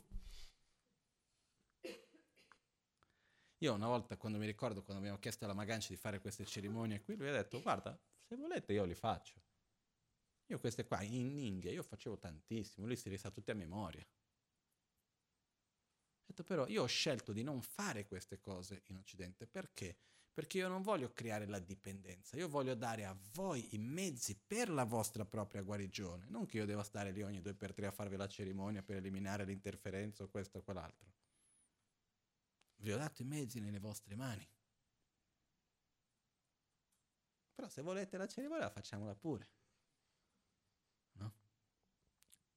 Quindi quello che succede è, abbiamo questo strumento nelle nostre mani, adesso quello che ci tocca è sederci, praticare e poi dopo anche applicare nella vita quotidiana. Ricordiamoci che questa consapevolezza degli yoga quotidiani sono tanto importanti quanto la meditazione. Perché se noi riusciamo ad avere la corretta consapevolezza mentre si mangia, mentre si va a dormire, mentre si lavora, la cosa importante è generare la consapevolezza all'inizio. Non è che mentre sto facendo ogni momento del lavoro devo avere quella consapevolezza sempre, ma quando comincio la giornata che vado a lavorare, quando comincio a vestirmi, quando vado a lavarmi, quando comincio qualcosa, metto la corretta consapevolezza e alla fine faccio una dedica. Non è che mentre sto facendo ogni boccone devo stare lì a ricordarmi di tutto. All'inizio, prima di mangiare, genero la corretta consapevolezza, alla fine faccio una dedica finale. Questo è quello che fa la differenza, non è che dobbiamo in ogni istante di ogni cosa essere totalmente consapevoli, quello è molto difficile. Però generare quell'istante all'inizio e una dedica alla fine, questa è una cosa che poi dopo effettivamente fa la differenza. Ok? Quindi su questo ricordiamoci sempre, obiettivo alto, aspettativa bassa, sforzo costante, se no qualcuno viene da me, guarda, ma io ho fatto tutto così con tanto sforzo per tre mesi, sono ancora qui, non sono ancora raggiunto, non ho ancora raggiunto l'illuminazione. Piano, che uno arriva, però ci vuole tempo. La cosa importante è vedere che gradualmente di dare significato alla vita, di, di diventare una persona migliore e di essere di beneficio agli altri. Ok? Adesso facciamo un breve riassunto della pratica dell'autoguarigione.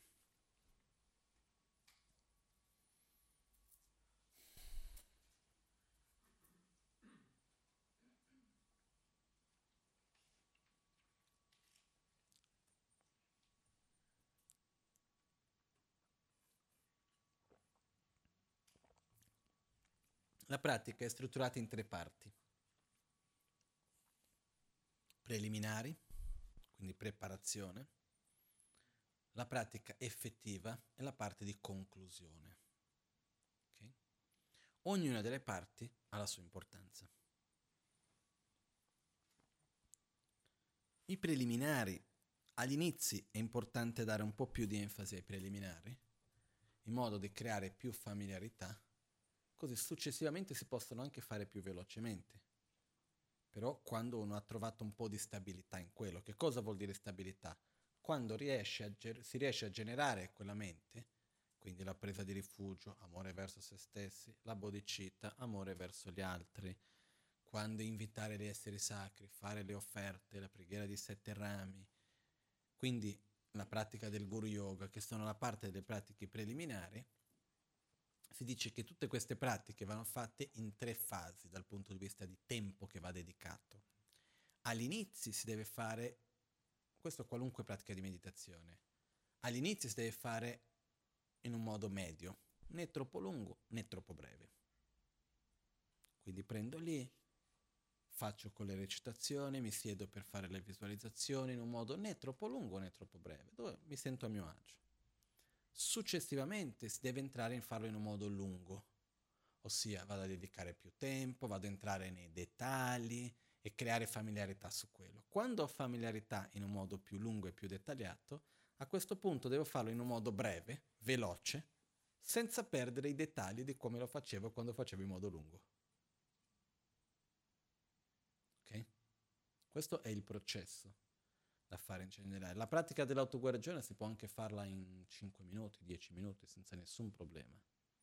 Però si comincia in un modo medio, poi si fa in un modo lungo, dettagliato, poi si riporò, ritorna a un modo molto breve, breve, poi molto breve, mantenendo però il più possibile i dettagli di quella forma lunga. Perciò la parte preliminare riguarda sia il luogo dove ci sediamo, la postura in cui andiamo a sederci, quindi è importante sempre all'inizio dare più tempo e più enfasi alla postura corretta, alla respirazione, eccetera. Quando abbiamo più familiarità, in un attimo ci sediamo.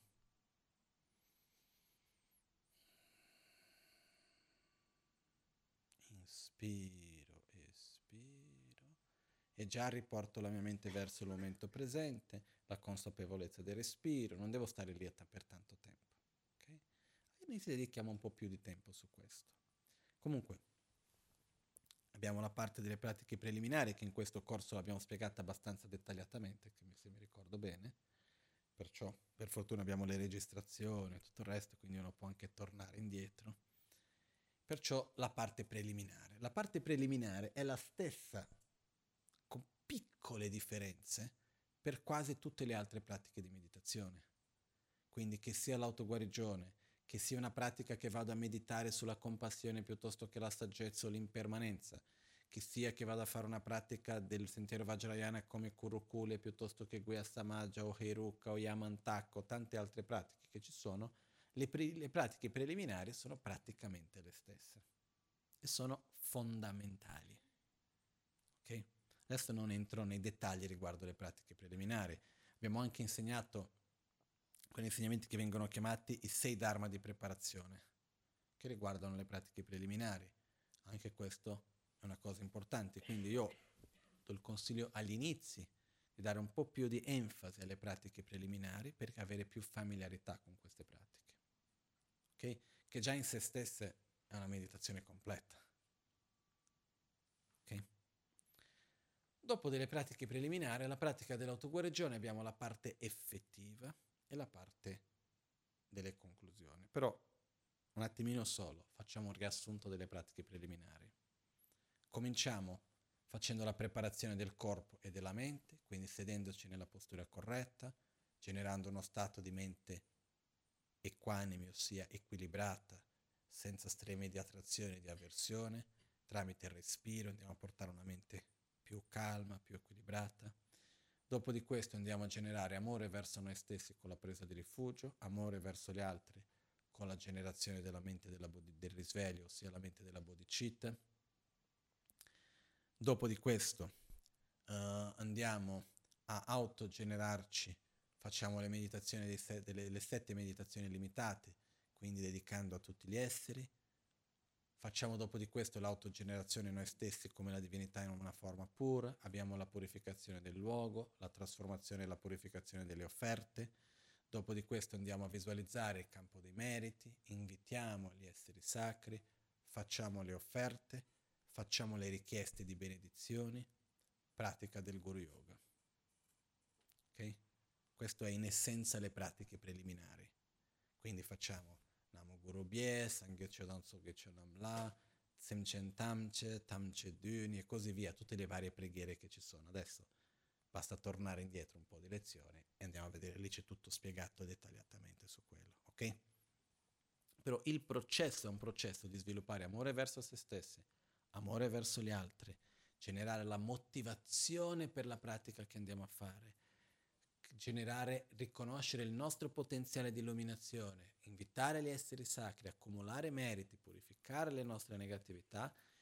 Quando si fa la pratica del Guru Yoga è dove andiamo a riconoscere il nostro pro- proprio potenziale di illuminazione anche, andiamo a, a, ristabilire il vincolo che abbiamo tra di noi e Guru Buddha, col lignaggio e così via, e da quel momento partiamo con la pratica effettiva.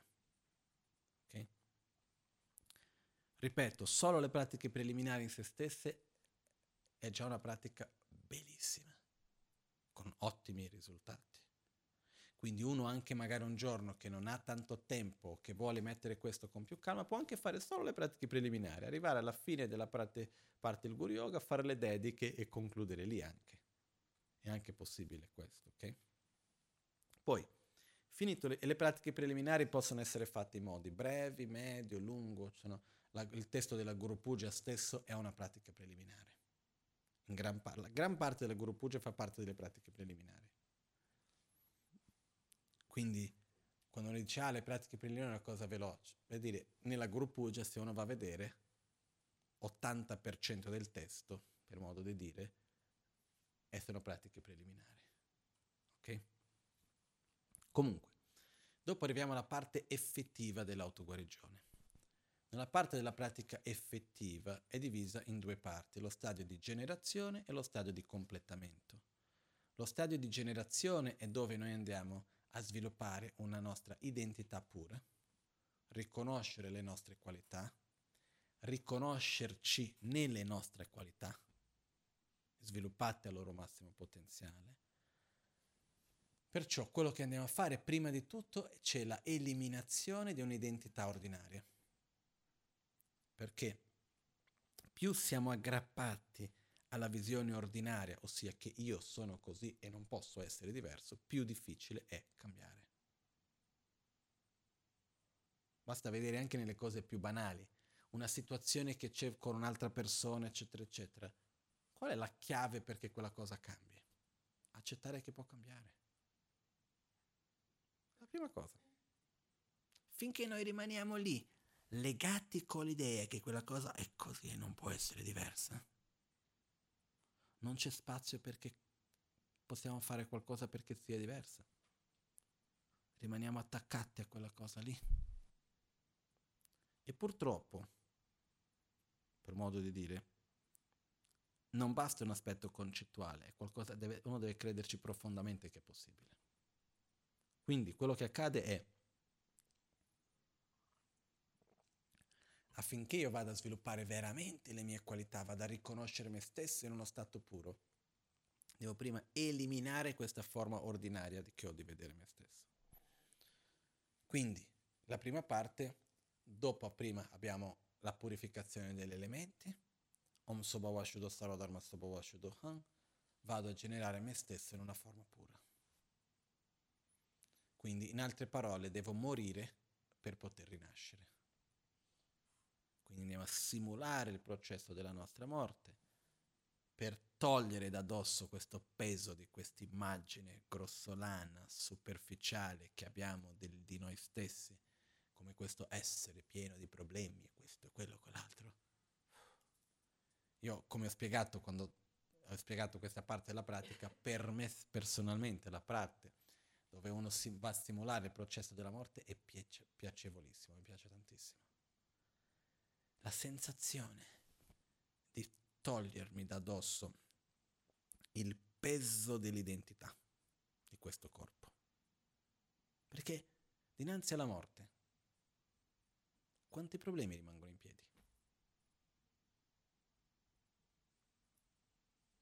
Praticamente nessuno. Cosa che rimane? Ciò che è essenziale. Questa è una delle ragioni per la quale si va a fare questo, perché la pratica dell'autoguarigione aiuta per risolvere, per affrontare e superare i nostri problemi quotidiani.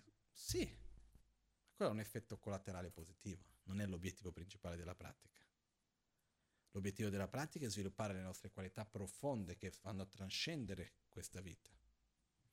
Quindi quando noi andiamo a simulare il processo della morte andare oltre questa vita come intenzione, come direzione, ma andiamo a trascendere questa vita, ritorniamo all'essenza, che è quello che dobbiamo sviluppare.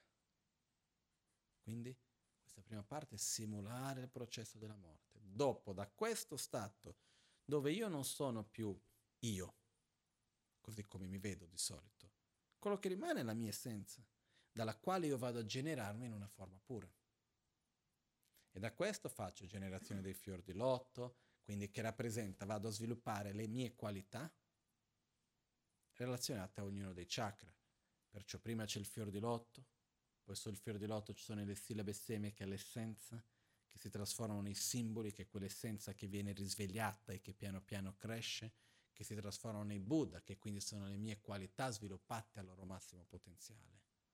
Perciò visualizziamo alla fine il nostro chakra segreto Amoghasiddhi, all'ombelico Radnasambhava, al cuore Akshobhya, alla gola Amitabha, al cuore Vairochana.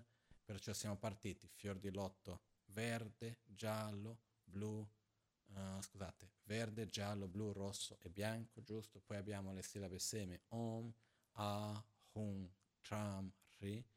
Poi abbiamo un doppio dorje verde a chakra segreto, un, una gioiello giallo all'ombelico, un vajra blu al cuore, una, una, um, un fiore di lotto rosso alla gola, una ruota del Dharma bianca al capo.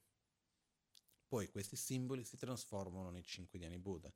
Vairocena al capo, Amitabha alla gola, Akshobhya al cuore, Ratnasambhava all'ombelico e Amoghasiddhi al chakra segreto. Cosa sono i cinque diani Buddha? Sono le nostre qualità sviluppate al loro massimo potenziale. Questo è quello che andiamo a fare. In questo momento della pratica noi possiamo all'inizio esserci generati nella forma o di uno dei cinque Dhyani Buddha o di una delle cinque grandi madri, in un essere in una forma pura. sia nell'apparenza maschile che nell'apparenza femminile. Okay? In realtà, perché a me personalmente mi piace l'idea, mi piacciono le pratiche dove noi andiamo a generarci per dire io come uomo vado a generarmi in una forma femminile o viceversa. Perché questo? Perché quando noi andiamo a generarci nella forma della divinità, non sono io qua con questo corpo che vado a generarmi, ma è la mia essenza, perché prima ho dovuto morire. Perché se no io vado a visualizzarmi come una divinità come se fosse una sorta di carnevale che vado a mettermi in un vestito. Invece no, io devo andare oltre questa identità grossolana che ho di questo momento, per quello che aiuta certe volte. Quindi la nostra essenza che va da una vita all'altra è uomo o donna? No? Io posso rinascere come donna, come posso rinascere come uomo, come ho avuto tantissime vite come uomo, come ho avuto tantissime vite come donna, come ho avuto tantissime vite come formica e chissà che altro. No? Perciò la nostra essenza va molto al di là effettivamente di quello che siamo adesso a livello grossolano, di questo corpo maschile o femminile. Per quello anche che io posso generarmi nella forma come Tara piuttosto che come Yamantak o qualunque altra forma di una divinità maschile o femminile. Perché? Perché quello che si va a generare in quella forma è la nostra essenza e non questo, questo corpo che abbiamo adesso qui. Perciò ci visualizziamo nella forma con un corpo puro, che sia nell'apparenza maschile o che sia nell'apparenza femminile. Nella pratica dell'autoguarigione va bene sia uno che l'altro, quindi o come uno dei cinque Dhyani Buddha o come Vajrasattva, comunque nella forma di un corpo puro. Poi nei nostri chakra andiamo a generare fior di lotto, sillabe semi, simboli e Dhyani Buddha, che rappresentano effettivamente le nostre qualità che le stiamo sviluppando al loro massimo potenziale. A questo punto della pratica quello che andiamo a fare è concentrarci. Finiamo la, quello cosiddetto stadio di generazione, nel quale si va anche a sviluppare la concentrazione perché andiamo a visualizzare ogni punto, quindi andiamo a concentrarci su ogni visualizzazione e così via. Dopo di questo andiamo a quello che viene chiamato lo stadio di completamento, che viene diviso in quattro fasi, che sono le quattro iniziazioni iniziazione del vaso, iniziazione segreta, iniziazione de- della saggezza e l'iniziazione della parola. L'iniziazione del vaso, cominciamo con i cinque Dhyani Buddha più l'iniziazione del maestro Vajra, nella quale andiamo quindi a concentrarci su ognuno dei cinque Dhyani Buddha, partire da Amoghasiddhi, perché nella pratica dell'autoguarigione seguiamo l'ordine del mandala del corpo, ossia andiamo sempre tolta la parte della purificazione degli elementi che si fa a testa, chakra segreto e poi si sale, gli altri è sempre si va dall'alto al basso, poi dal basso all'altro, si segue l'ordine del nostro corpo interno, del mandala del corpo. Solo questo fatto in se stesso dell'autoguarigione, se noi osserviamo, è già qualcosa di importante, perché di solito la nostra attenzione dove si trova? Dentro o fuori? Fuori. Mentre facciamo l'autoguarigione, dove andiamo a mettere l'attenzione? Dentro. Però c'è un altro discorso, però. Cosa succede se cerchiamo di tenere l'attenzione fissata su un solo punto? La perdiamo molto facilmente. Invece se dobbiamo lì, siamo molto occupati, è la testa, è la gola, è il cuore, è l'ombelico, il chakra segreto, e vai su e vai giù. Quindi rimaniamo un po' più intrattenuti dentro di noi stessi e questo aiuta anche a mantenere la concentrazione. Eh? Che non è quello lo scopo, però aiuta in quel senso lì. Perciò andiamo a concentrarci dentro di noi, ricordiamoci che i cinque Dhyani Buddha che andiamo a generare sono le nostre qualità sviluppate al loro massimo potenziale, poi andiamo a concentrarci su ognuno di loro, andiamo a dare una enfasi ancora di più a eliminare qualunque negatività relazionata a ognuno di loro. Okay? Riceviamo le benedizioni, poi da ognuno dei chakra si possono emanare raggi di luce che vanno a tutti gli esseri eliminando le loro sofferenze e ritornano, mentre facciamo i mantra. Quindi Om Amoghasiddhi Hum al chakra segreto, quindi per eliminare la invidia, la gelosia, la paura, l'incertezza.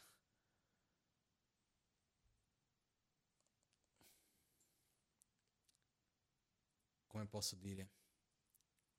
Perché poi se andiamo a vedere sono tutte emozioni collegate, no? l'invidia viene da un'incertezza. E il fatto di non essere, quando uno è invidioso è perché non sta bene con se stesso, è come se non avesse abbastanza, è come se non fosse certo di se stesso. La gelosia da che cosa nasce? Dalla paura. Dalla paura di perdere, dalla paura di non avere.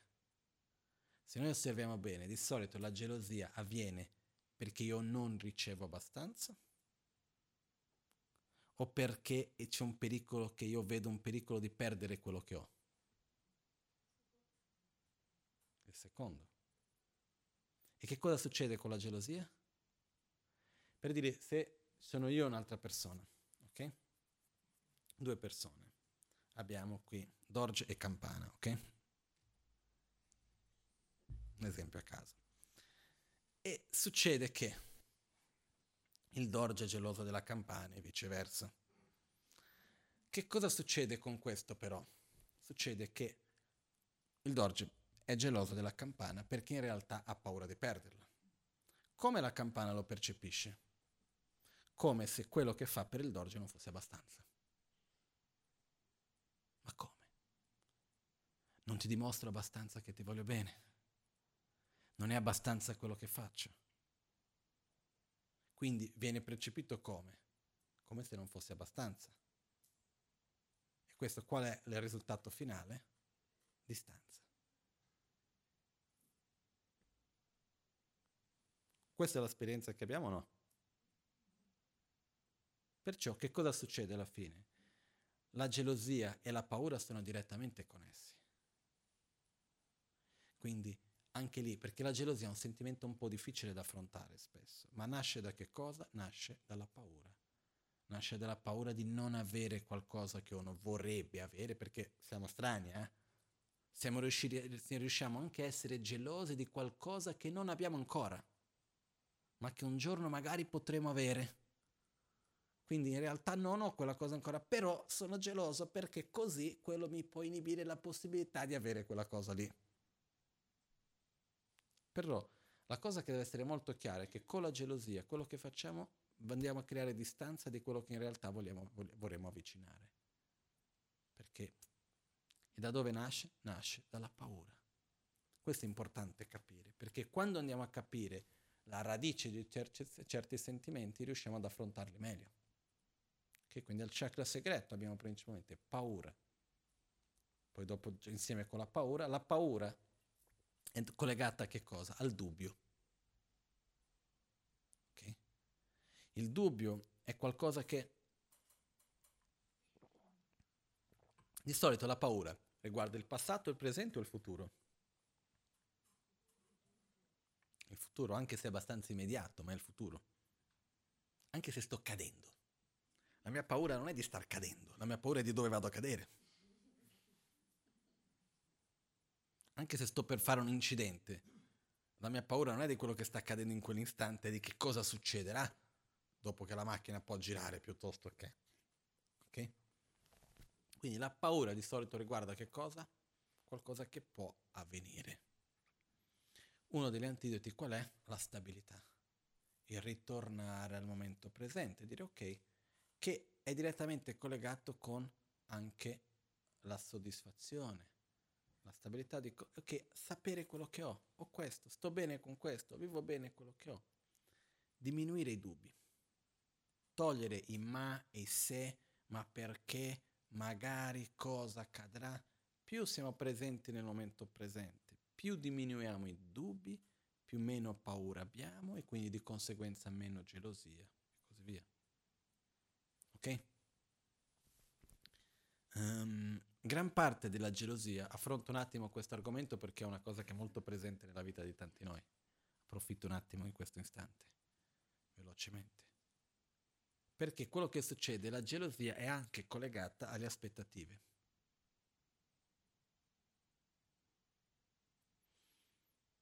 Abbiamo aspettative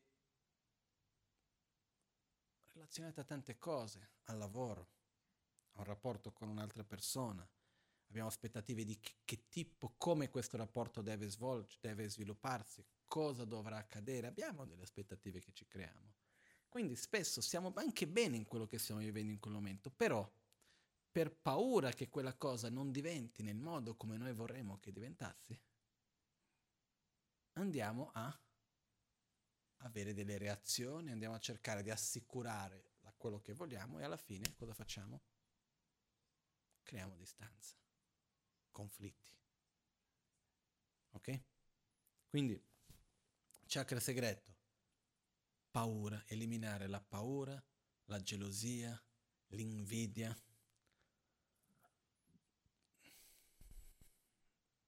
Andiamo a sviluppare il rigioire, che è una delle qualità più importanti che dobbiamo fare. Purtroppo non esiste la parola in italiano esiste solo il verbo, non c'è il sentimento. È vero o no? Io ho cercato, eh. È interessante vedere quando non c'è una parola per qualcosa, e vuol dire che quella cosa è, praticamente non è presente. È difficile perché c'è il rigioire, che è un qualcosa da fare ogni tanto. Però in realtà il rigioire non è un qualcosa che io ogni tanto vado a fare, è qualcosa che deve essere presente dentro di noi. Quindi non è solo un'azione, è uno stato d'animo. È chiaro questo? Perciò in portoghese abbiamo la parola regozijo, regozijar e regozijo. Io possiedo quello stato d'animo. Quindi non lo so, dobbiamo inventarci una parola in italiano. Ok? Viene usata gioia, però è già qualcosa di diverso. Il rigioire è essere felice per quello che noi abbiamo, essere felice per quello che gli altri hanno, essere felice per la felicità degli altri.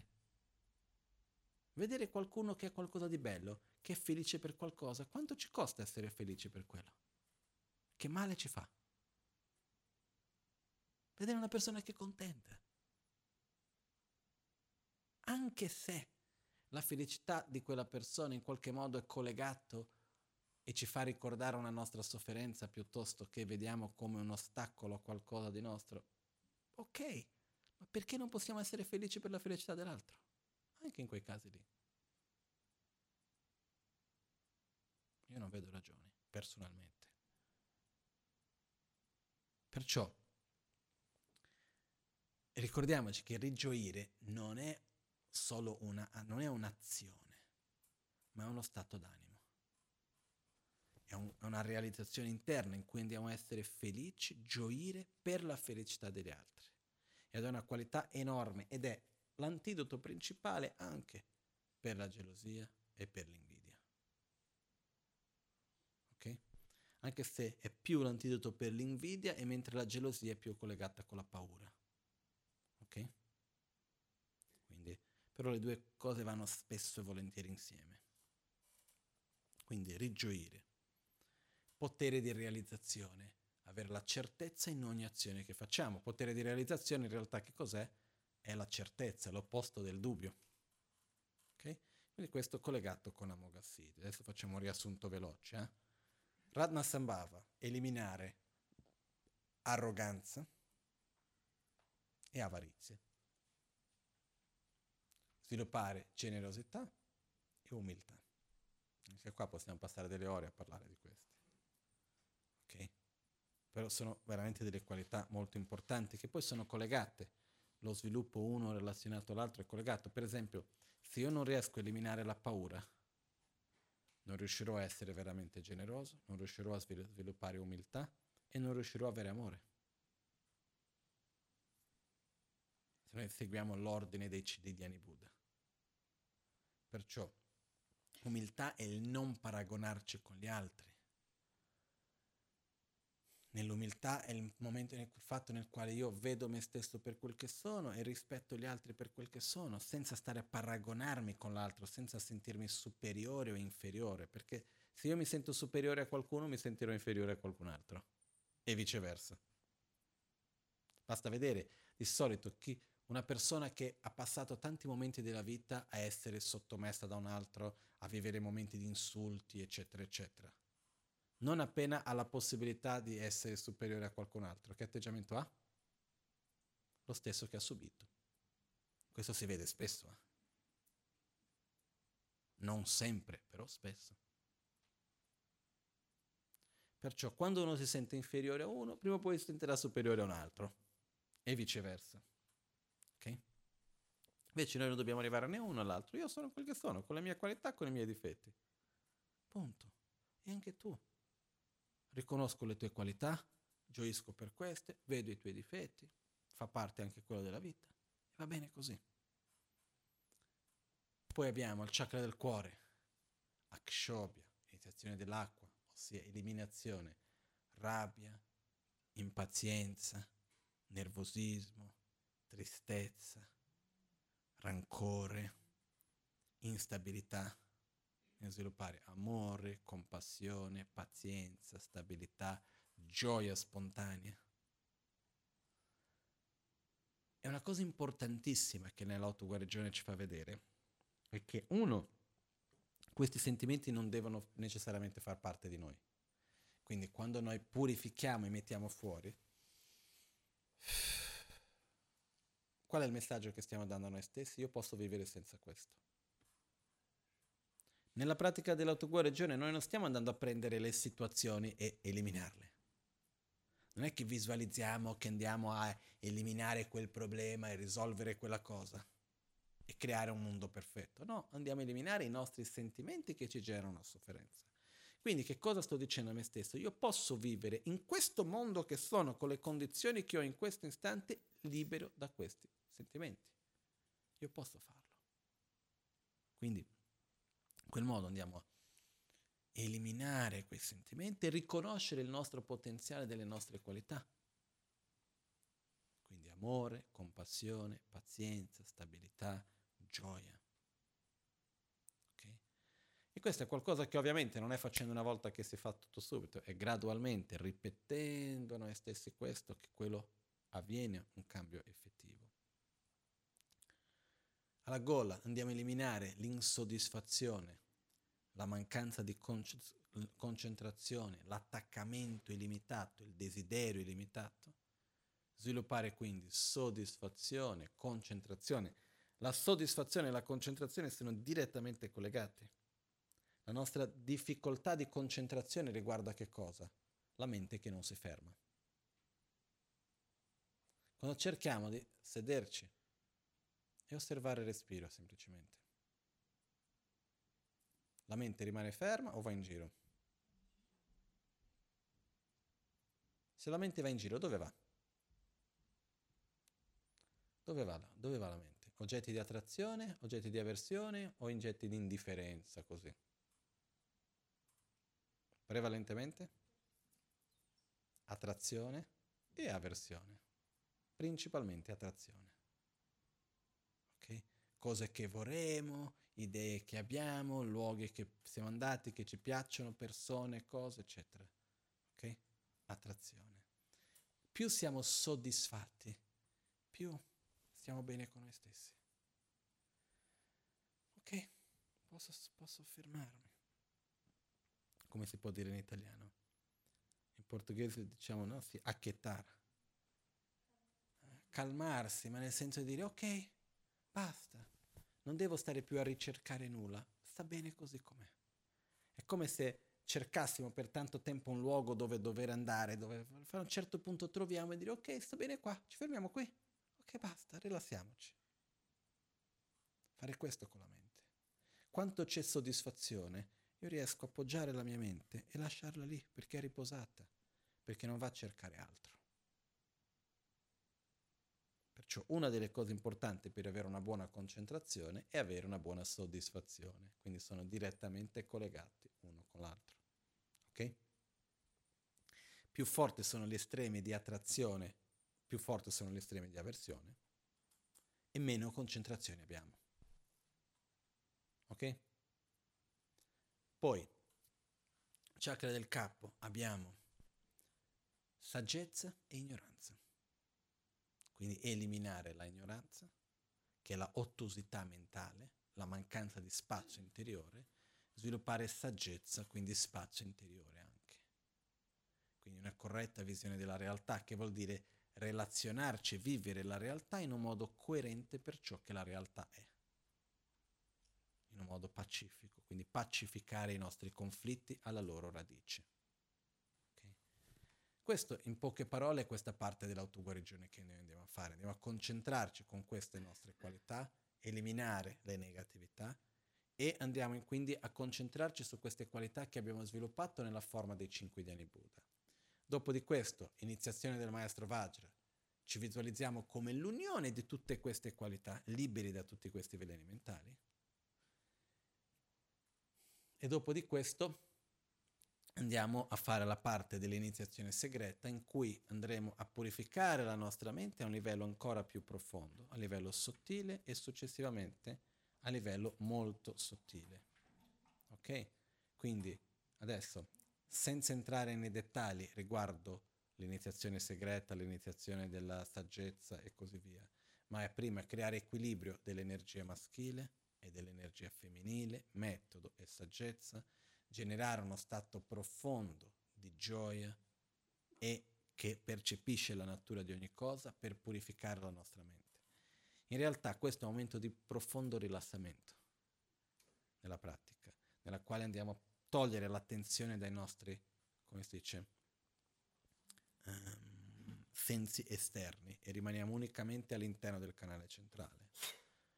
Questo c'è l'iniziazione segreta, l'iniziazione della saggezza e l'iniziazione della parola. L'iniziazione della parola, Vishwashanti, quindi abbiamo Mani Peme Hum, Mahasukha, Vishwashanti. È il momento in cui andiamo a concentrarci sulla nostra energia più sottile, creare equilibrio tra l'energia maschile e femminile, metodo e saggezza, generare uno stato profondo di gioia, quindi beatitudine, che realizza la natura di ogni cosa, quindi vacuità. Dopo di questo, da questo stato puro lo dedichiamo a tutti gli esseri e andiamo a generarci in uno stato puro, più un'altra volta a livello grossolano quando facciamo il Vishwashanti concludiamo la parte della pratica che viene chiamata la parte, della, uh, parte effettiva. Quindi abbiamo pre- preliminari, pratica effettiva, conclusione.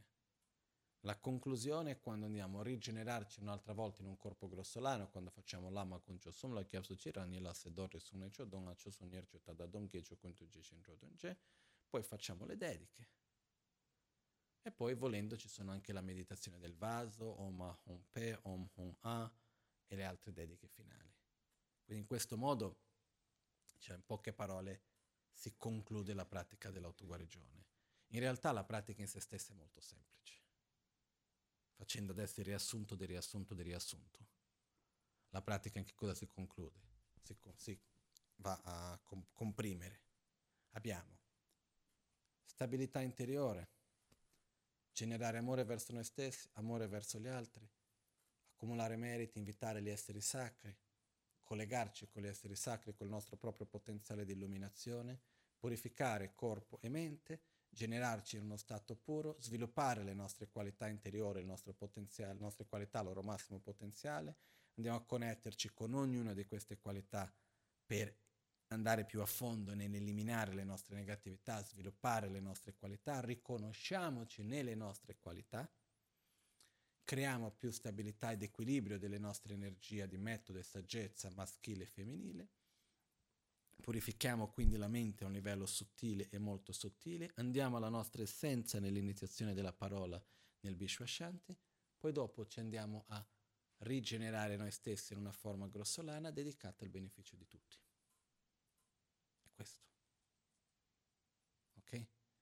Quello che accade è questo, è una pratica che più noi la facciamo, più facile diventa, ma anche più profonda.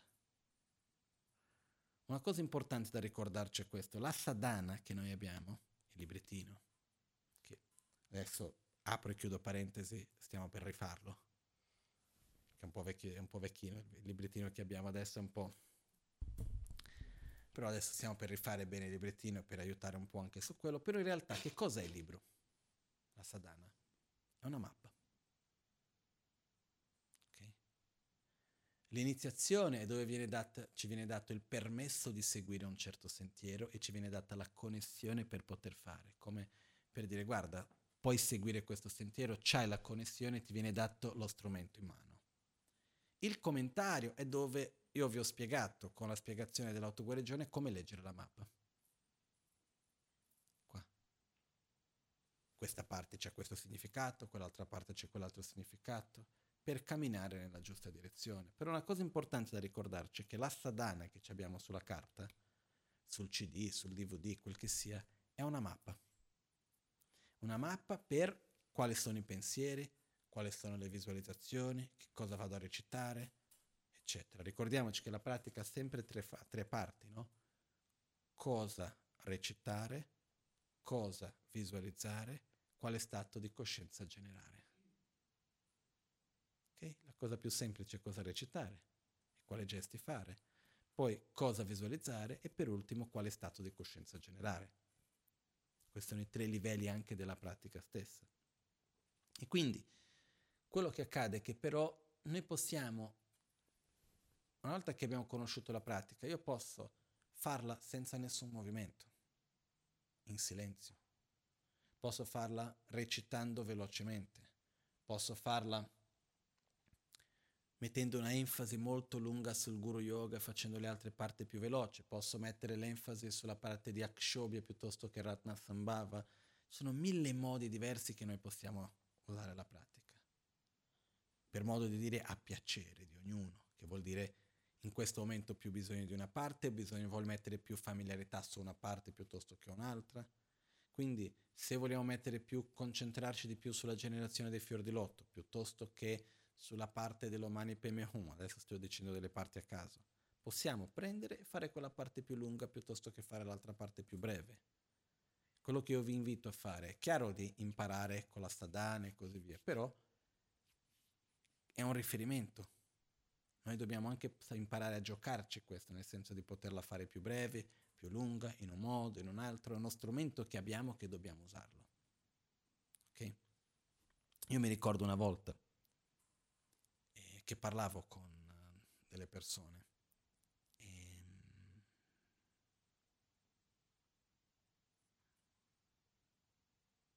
parlavo un pochettino riguardo quello che la Maganchen ci dona, quello che ci dà, eccetera, eccetera, e riguardava adesso, non, senza entrare nei dettagli, comunque una situazione con delle persone, eccetera, che lui aveva aiutato tantissimo, stava aiutando ancora tantissimo, in Tibet, eccetera. E mi ricordo che ho detto, guarda, la più grande eredità che Rinpoche ci dà in vita è la pratica dell'autoguarigione.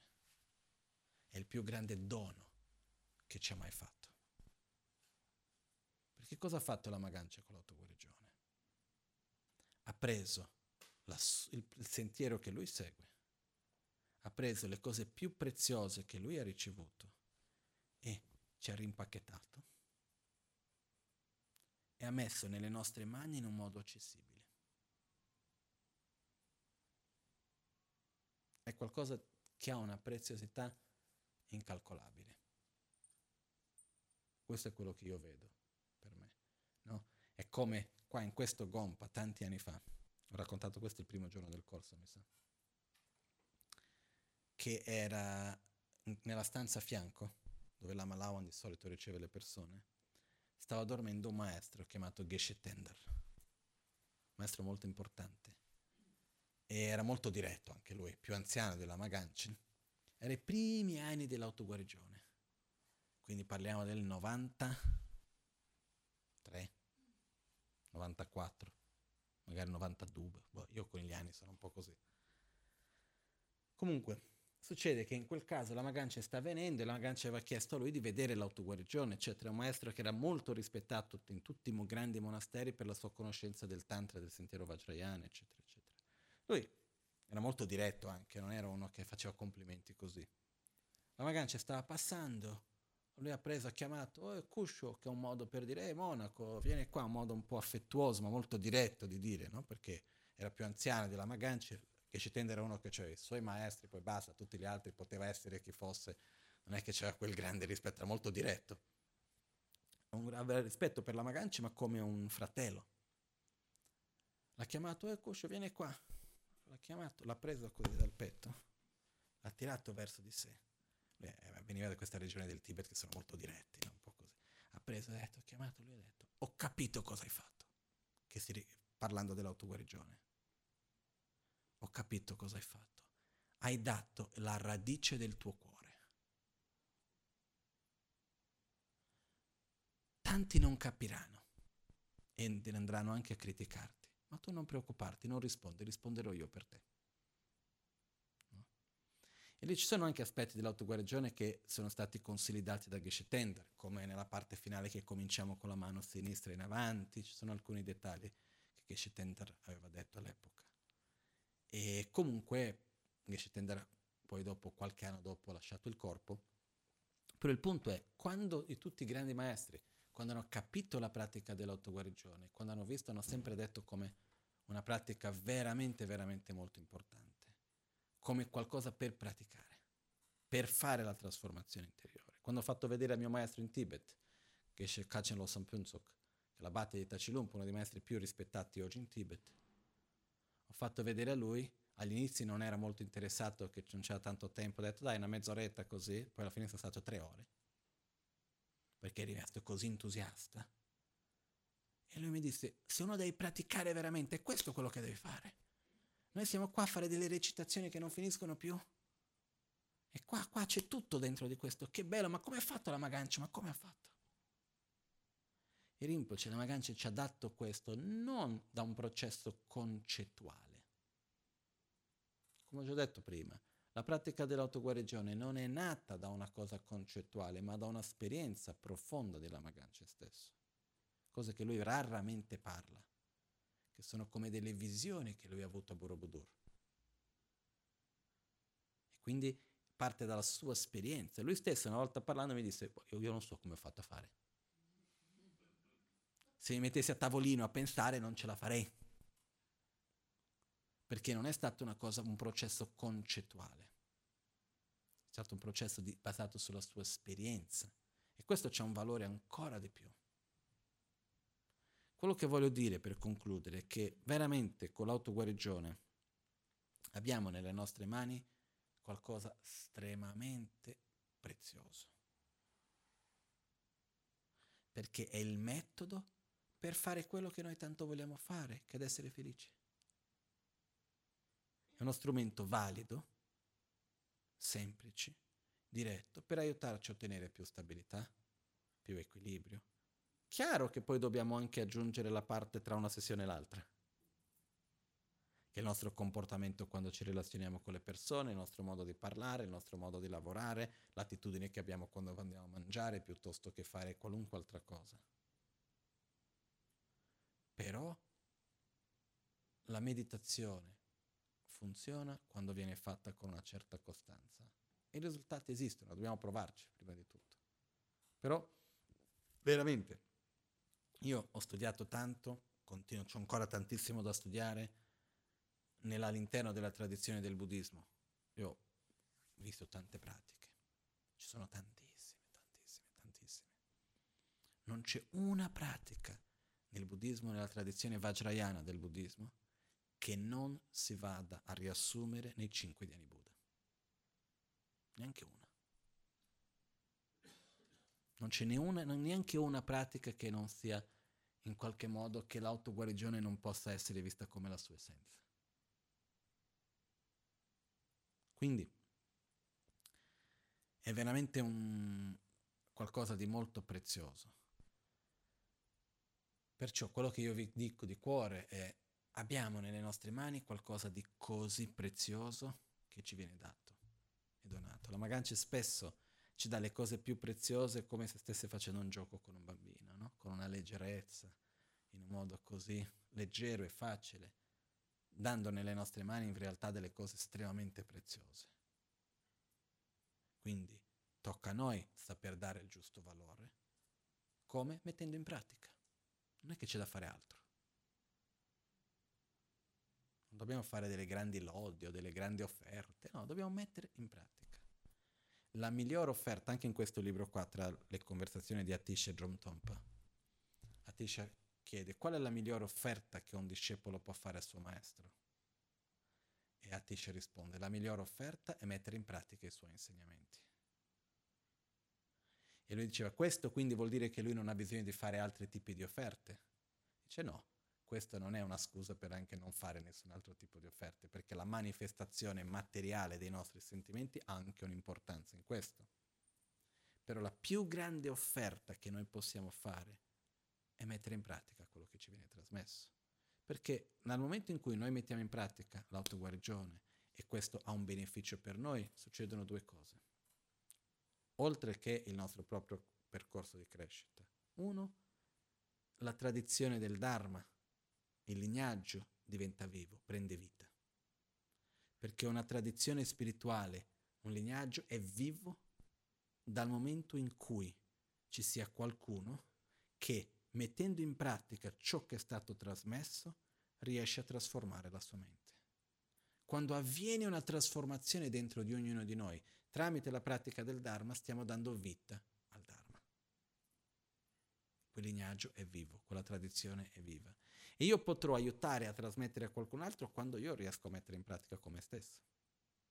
Caso contrario, abbiamo tutti i video, mettiamoli e basta. No? Invece non è così. E l'altra cosa è questo, dal momento, momento in cui io metto in pratica gli insegnamenti, qual è il messaggio che sto dando alla Magancia, per esempio? Rimane con noi perché la tua vita ha un senso.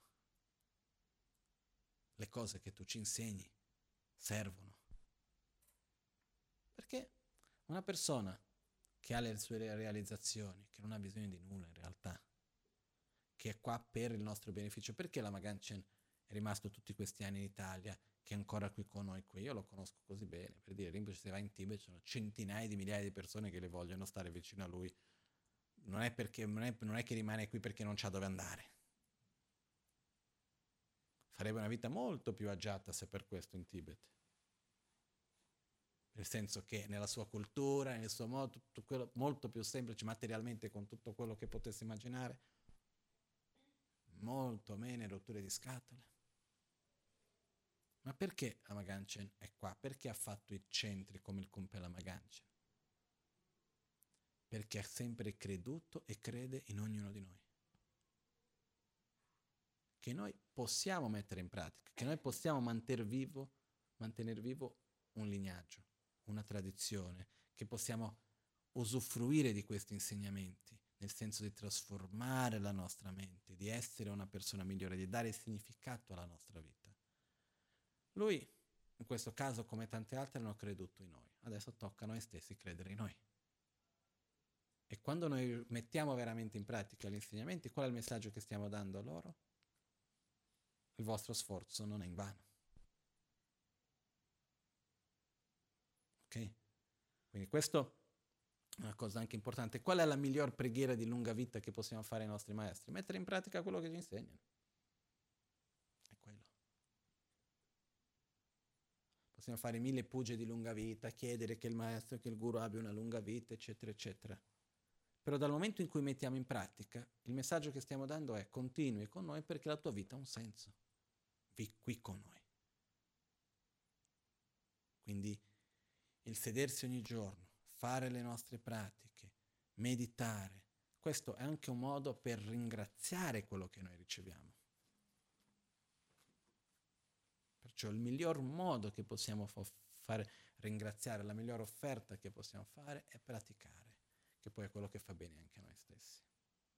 Ok? Quindi a me mi ha dato tanta gioia poter condividere con voi durante queste varie lezioni la pratica dell'autoguarigione. Uh, mi ha fatto molto piacere poter farlo con calma, senza aver la fretta di finire in tre lezioni piuttosto che...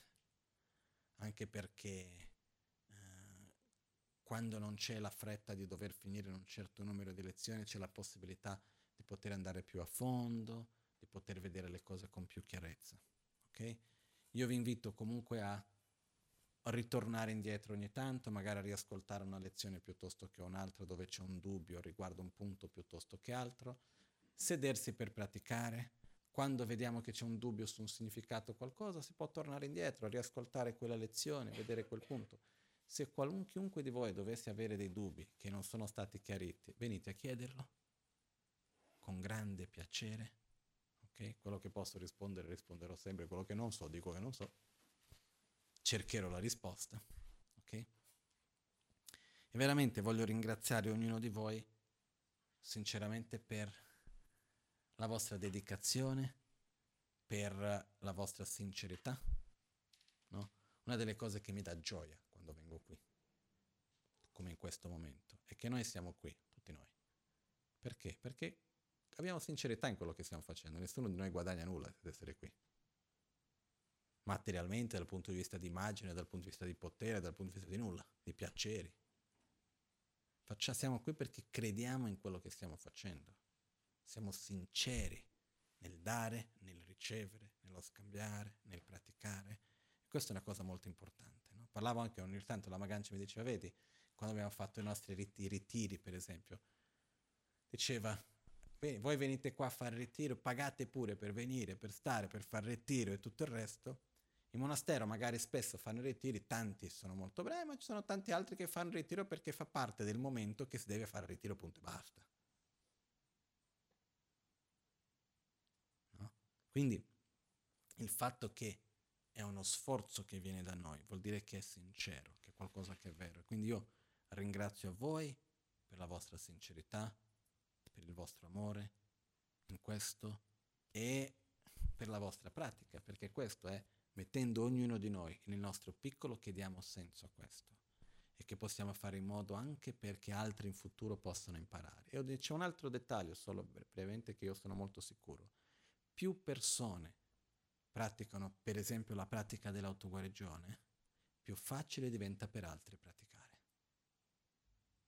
più persone hanno un'attitudine più approfondita sulla parte pratica dell'autoguarigione, più facile diventa per altri approfondire. Questa è una cosa che io ho osservato. Ci sono mille teorie che spiegano questo, però è una cosa che avviene dal mio, dalla mia esperienza. Ok? Quindi ricordiamoci solo questo, quando noi ci sediamo a praticare, non è un qualcosa che facciamo solo per noi, c'è anche un beneficio che va al di là di noi stessi in tempi nei quali la priorità è unicamente cose materiali, in tempi nel quale c'è un livello di una superficialità così stravolgente, anche quella mezz'oretta di meditazione ha un potere enorme. No? Come si dice, nella terra dei ciechi che ha un occhio re in tempi di così tanta superficialità, quel 10 minuti di meditazione fanno una grande differenza, hanno un potere molto maggiore che in, te- in tempi dove tutti sanno meditare. Quindi non andiamo a sottovalutare quel poco che è tanto, che possiamo andare a fare e dobbiamo andare a fare ogni giorno. Ok? Facciamo le dediche finali.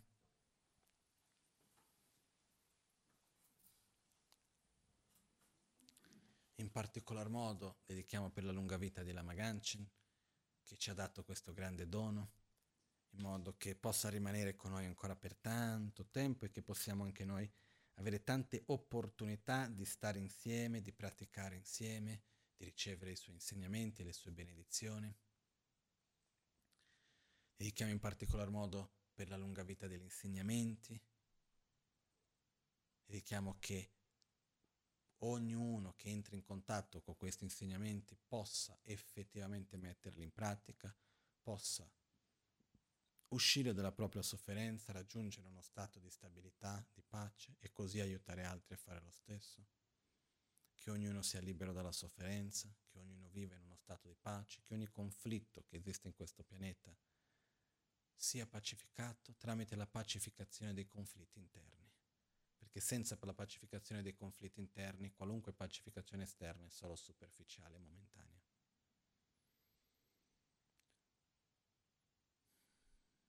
Dedichiamo anche tutta l'energia positiva che è stata accumulata durante questo corso affinché ognuno di noi possa avere la costanza, la dedicazione, la fede, lo sforzo per mettere in pratica e ottenere effettivamente le realizzazioni per poter, così, per poter così trasmettere ad altri, condividere con altri e aiutare ognuno che andremo a trovarci in questa e in altre vite. Jetsun lame kotse raptenchi Namkar chinle cholchur gepadang Losan tempe dröme sasom ki Drove mulsel tato ne gyurci Chancho semcho rinpoche ke panam ke gyurci Kye pa nyam par me pa yang Kong ne konto pelwar sho. Rimni ketso rinpoche Ma ke panam ke gyurchin Ke pa nyam par me pa yang Kong ne konto pelwar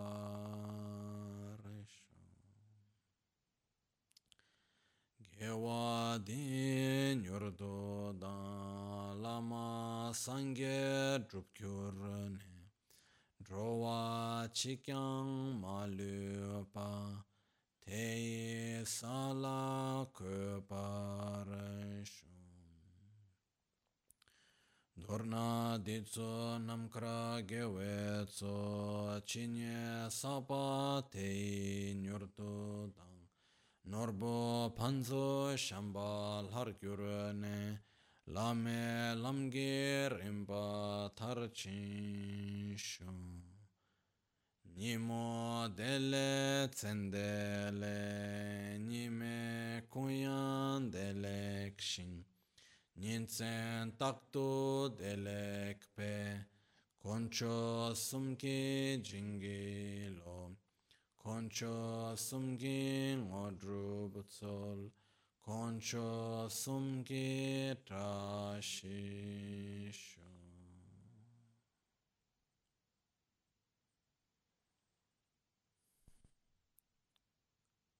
All'alba o al tramonto, di notte o durante il giorno, possano i tre gioielli concederci le loro benedizioni possano aiutarci ad ottenere tutte le realizzazioni e cospargere il sentiero della nostra vita con molti segni di buon auspicio.